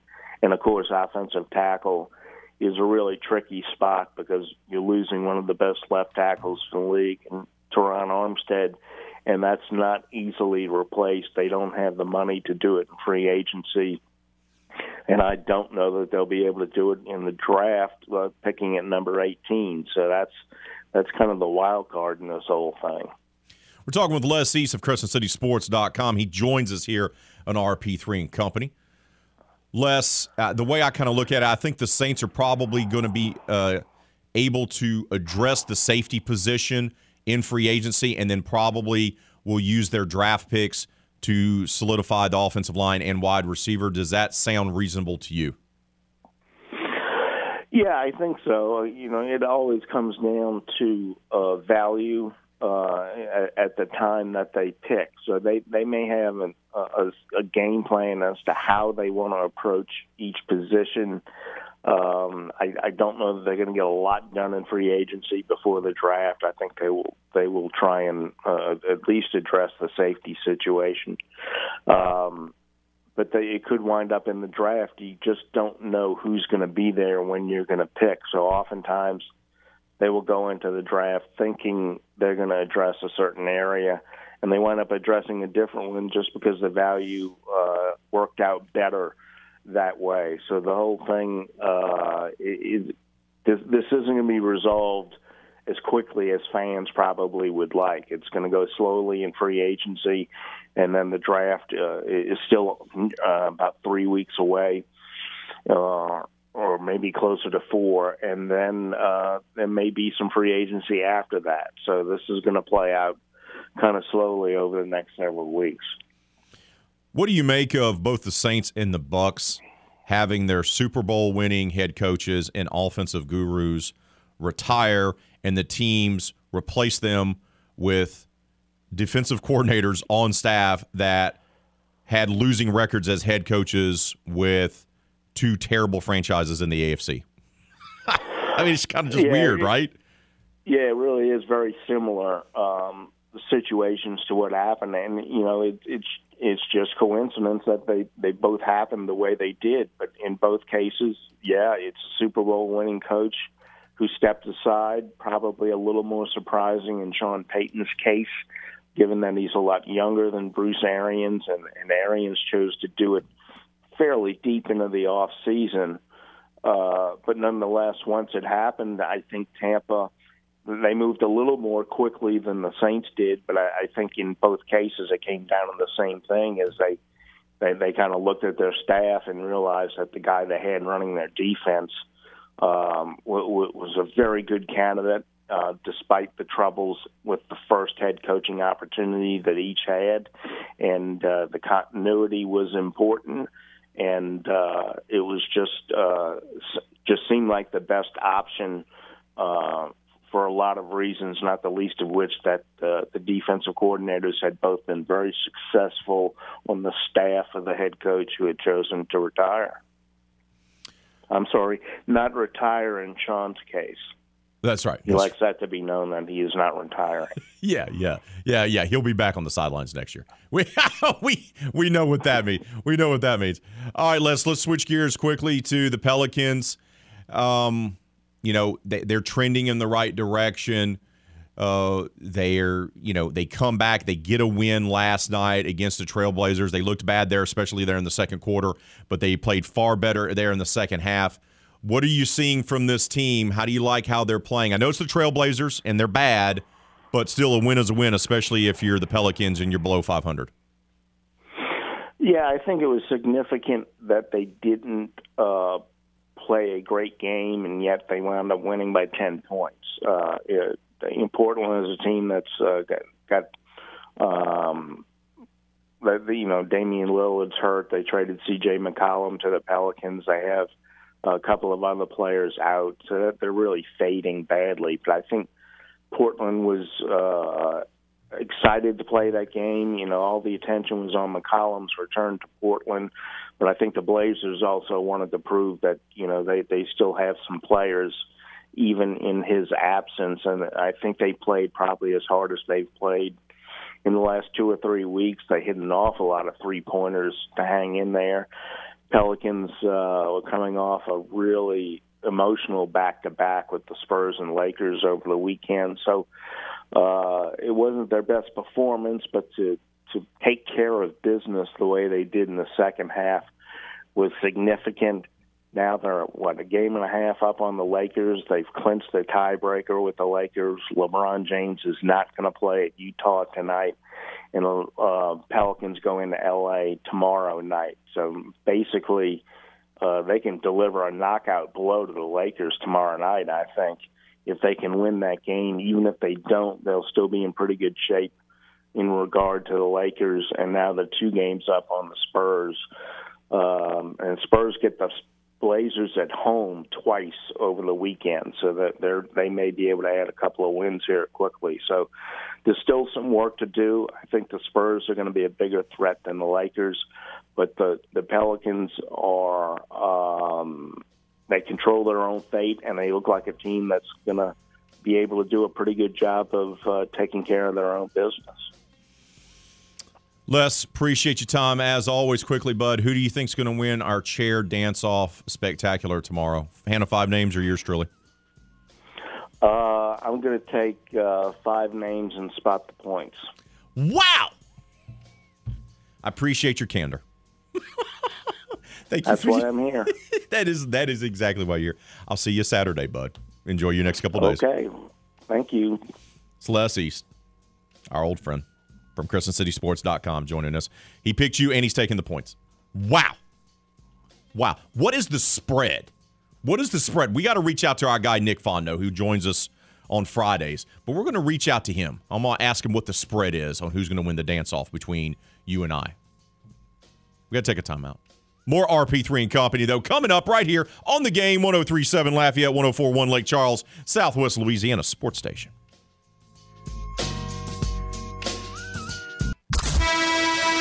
Do you think RP3 is the only nickname Ray has? Think again. There was Little Vaynant. There was Little Foot, Little Bubba. There was LD, which stood for Little Dufo. There was Ray Dog. There was Ray Diggity Dog. There was Fish. There was Fish Face. There was RP3. There was even Ramundo from El Segundo. Back to the host with more nicknames than he knows what to do with. RP3, right here on the game. 1037 Lafayette and 1041 Lake Charles, Southwest Louisiana's sports station.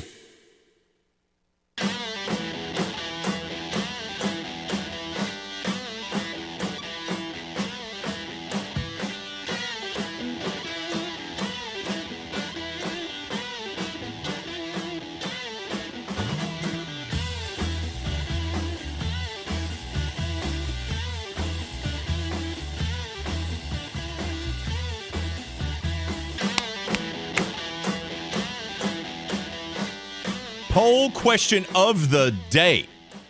With Bruce Arians retiring, going to take on a front office role with the Tampa Bay Bucks, it's a whole new world in the NFC South. Got Dennis Allen as the head coach of the Saints. You got Todd Bowles as the head coach of the Bucks. Both of those teams promoted their defensive coordinators. Both of those guys have losing records and were, you know, let's be honest, they failed as head coaches. Now, to be fair to them, they were head coaches of two of the, you know, worst, you know, two of the franchises that are ran poorly in the NFL for the better part of the last 20 years. But you got young coaches in Carolina and Atlanta as well. So who's now the best head coach in the NFC South? That's our poll question of the day. Producer extraordinaire Hannah Five names. Hello, hello. How are you? How are I'm you? doing fantastic. Oh, I don't. I don't know. I. I. Was poll question of the day: Who is now the best head coach in the NFC South? Sixty-three percent of you are saying Dennis Allen because you're letting your, you know, your your Saints fandom come through. Eighteen percent say Todd Bowles. Eleven percent say Matt Rhule. Who's voting for Matt Rhule? And eight percent say Arthur Smith.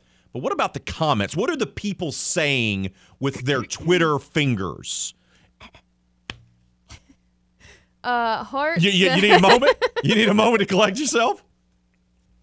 Go ahead. Take Hart, take time. says not just saying this as a homer, but the Saints have the most continuity out of all listed. Da gets a fair chance to prove what he can do with a talented roster and competent staff this time. He's gave he's already gave a sneak peek at how aggressive he can get. Has me excited for the season. Uh, Brad says the jury is still out, but Todd Bowles has the best NFL coaching record at 26 and 41. Woof. Yeah. Um, Ton says, "Oops, God, this division is a mess. When these are the choices, oof." Then let's go back down. Let's keep going. Uh, Darren says, "Give me TB. I don't know why New York let him go to hire Crazy Eyes. That was a bad move. Glad he's getting another shot." I like that. Then we have Robert Duplashan says, "None of none, but have to vote for Allen. When in doubt, roll with the Saints." Roll with the Saints. Smart guy, smart guy. There we go. And JBK the OD just has a gif of Dennis Allen. Yeah.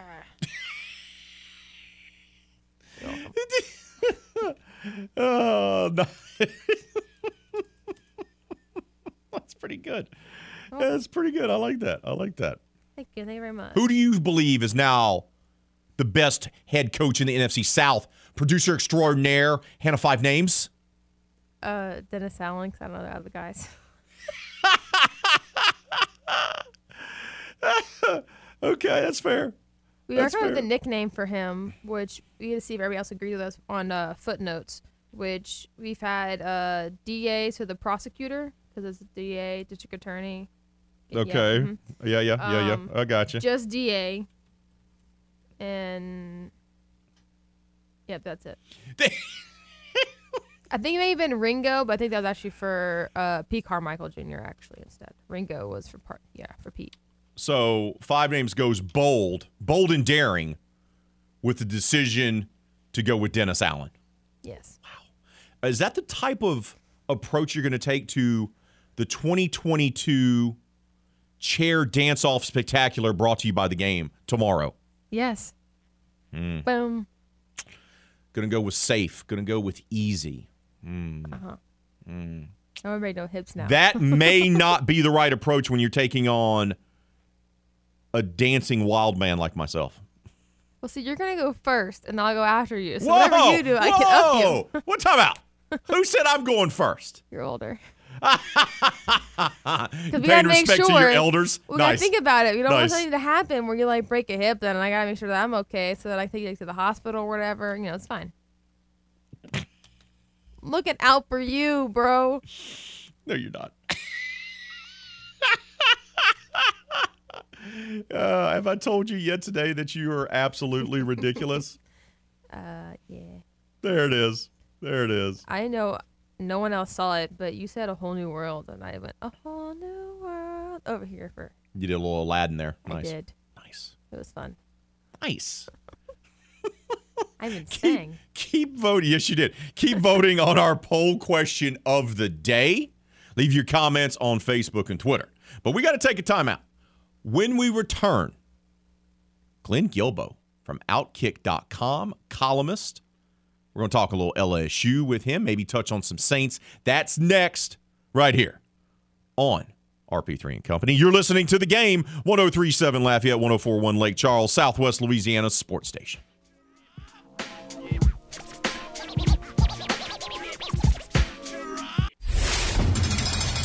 Time to open up the vault for the games this day in sports history. March 31st, 1996. In the first time in Major League Baseball history, the regular season opens in the month of March as the Seattle Mariners beat the Chicago White Sox 3 2 in 12 innings at the Kingdome in Seattle. That was this day in sports history. We now return to the game. 1037 Lafayette and 1041 Lake Charles, Southwest Louisiana's sports station.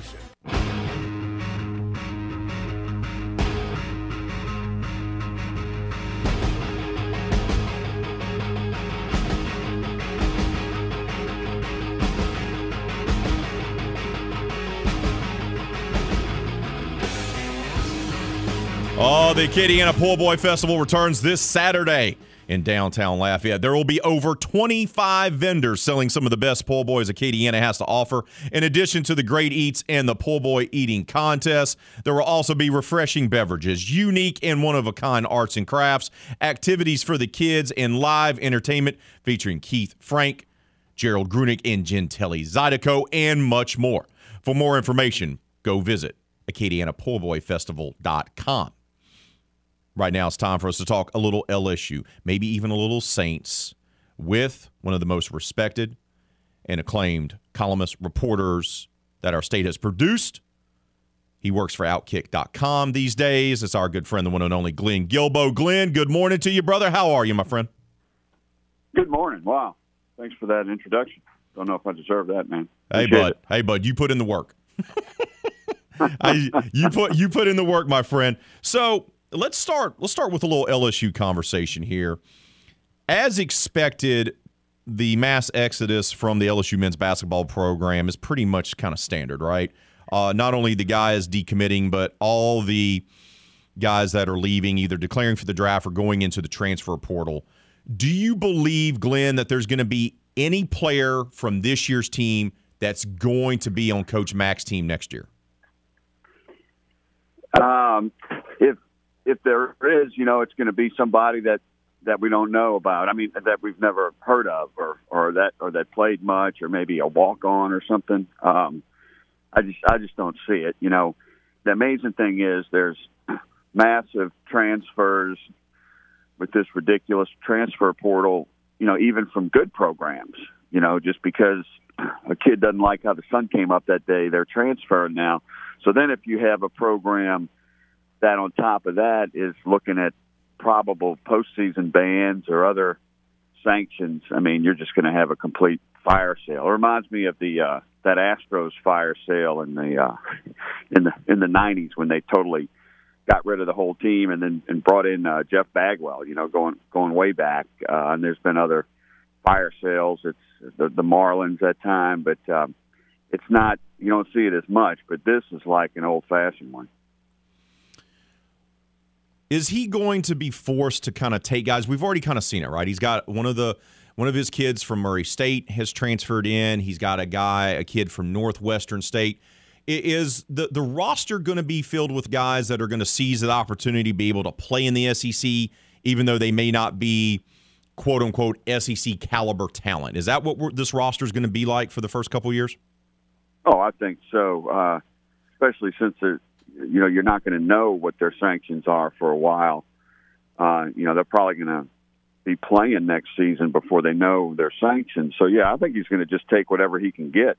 You know, guys that would normally play in the Southland or the or the Sun Belt or even junior college or something or Division two, you know, they're going to be saying, "Oh, well, you know, this team's on probation, but it's still the SEC."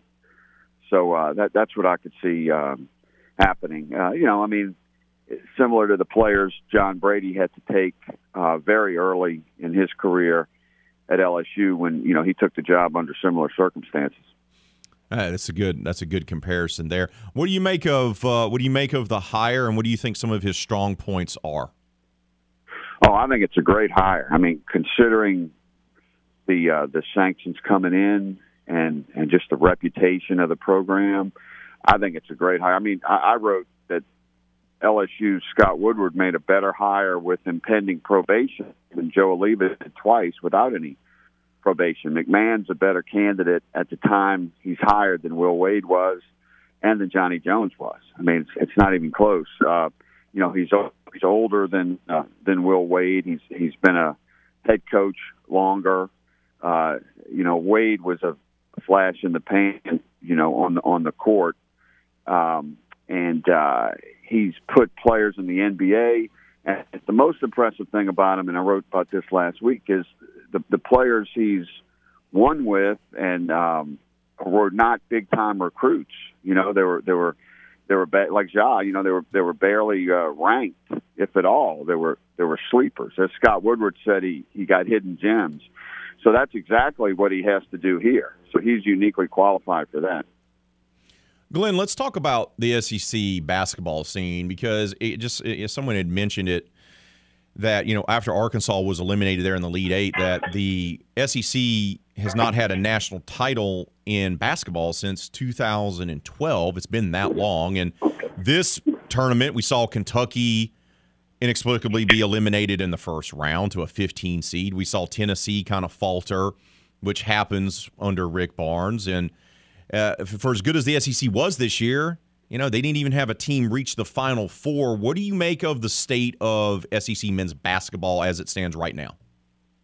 Yeah, and you know the SEC didn't have any wins over over Power Six conferences of the Power Five plus the Big East. They winless. I think they were like zero and six. The ACC just blew them away in the in the tournament. Uh, and you know during the regular season, it looked like the SEC was one of the best conferences, and and you know we kept hearing that, you know, and I wrote that, you know, but in the end, uh, it it wasn't true. Um, I mean, the SEC is better than it was five years ago. I mean, they they've improved their schedule. They got better teams. You know, Auburn was in the Final Four in 2019, so they they have some kind of new teams up there, but it's still, I mean, it's not the ACC you know, I'd say it's uh, in the top six. You know, they're probably three or four among conferences, uh, but that that's improvement.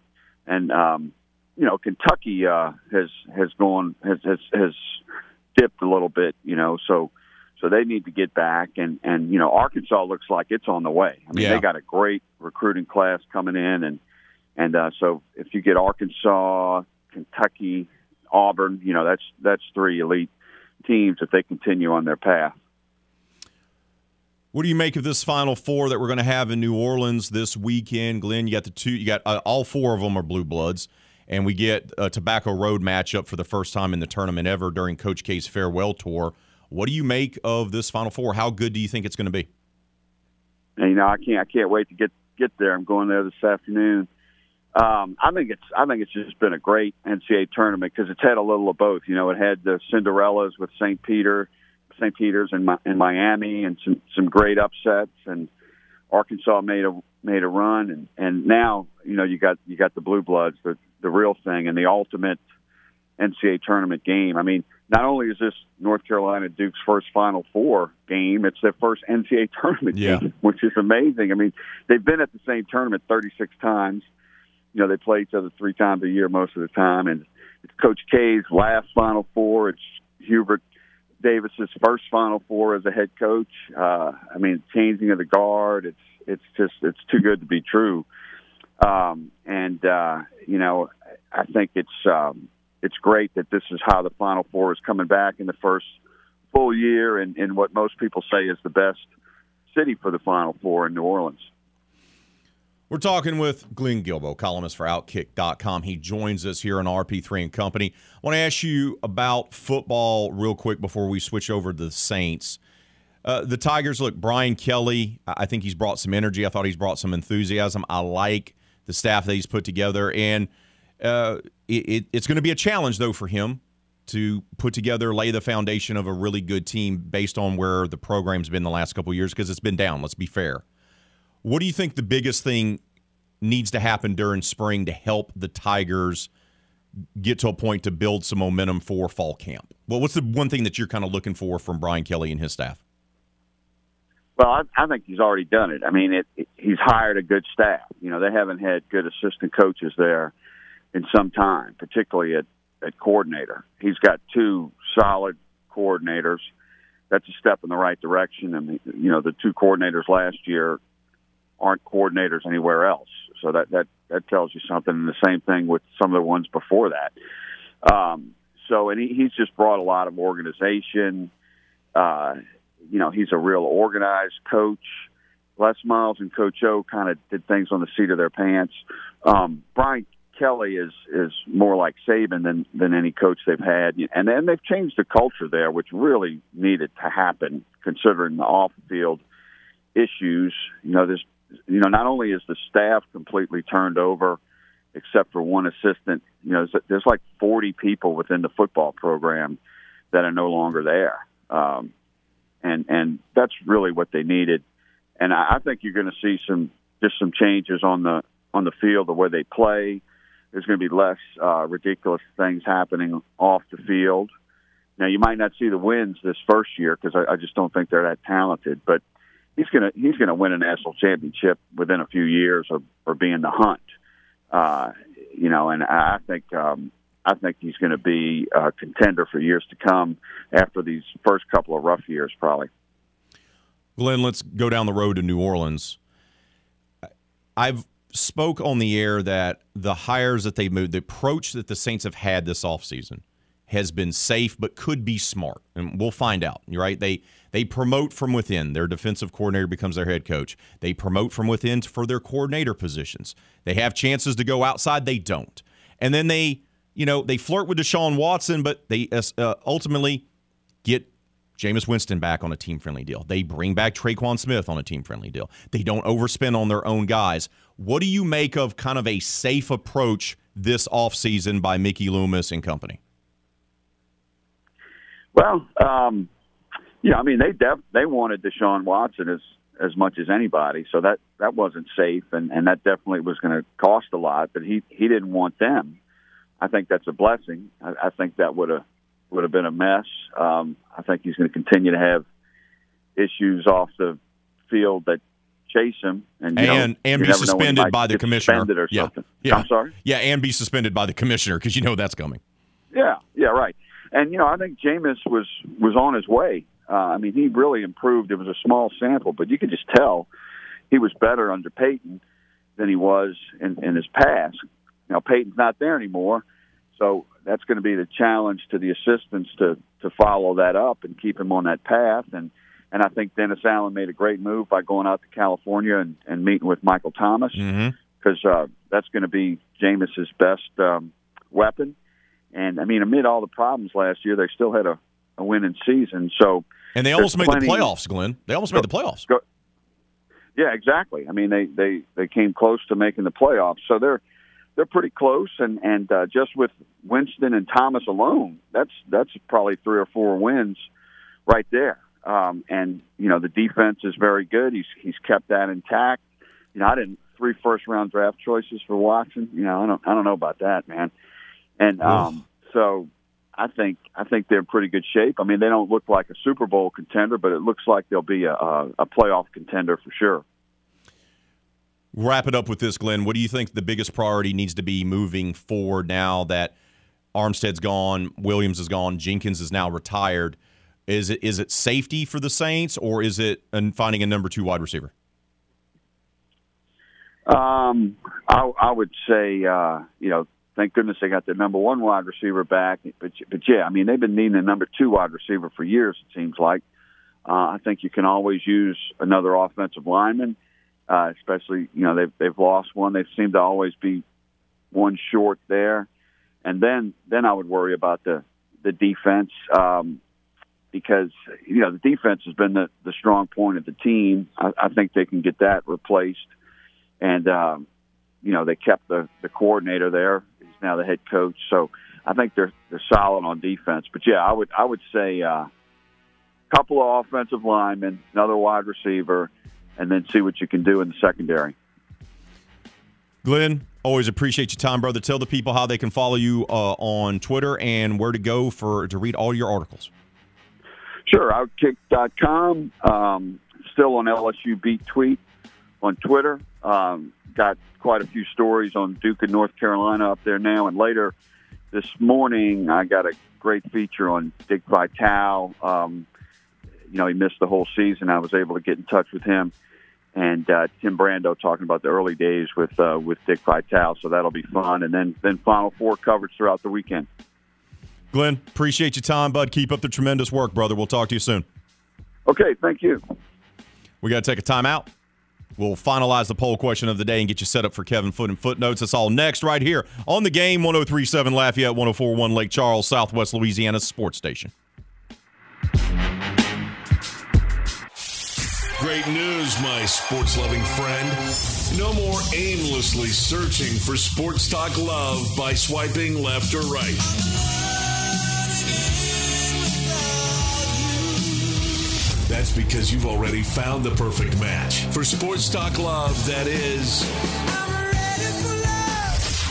Now back to the only lover you'll ever need. The game. 1037 Lafayette and 1041 Lake Charles, Southwest Louisiana's sports station.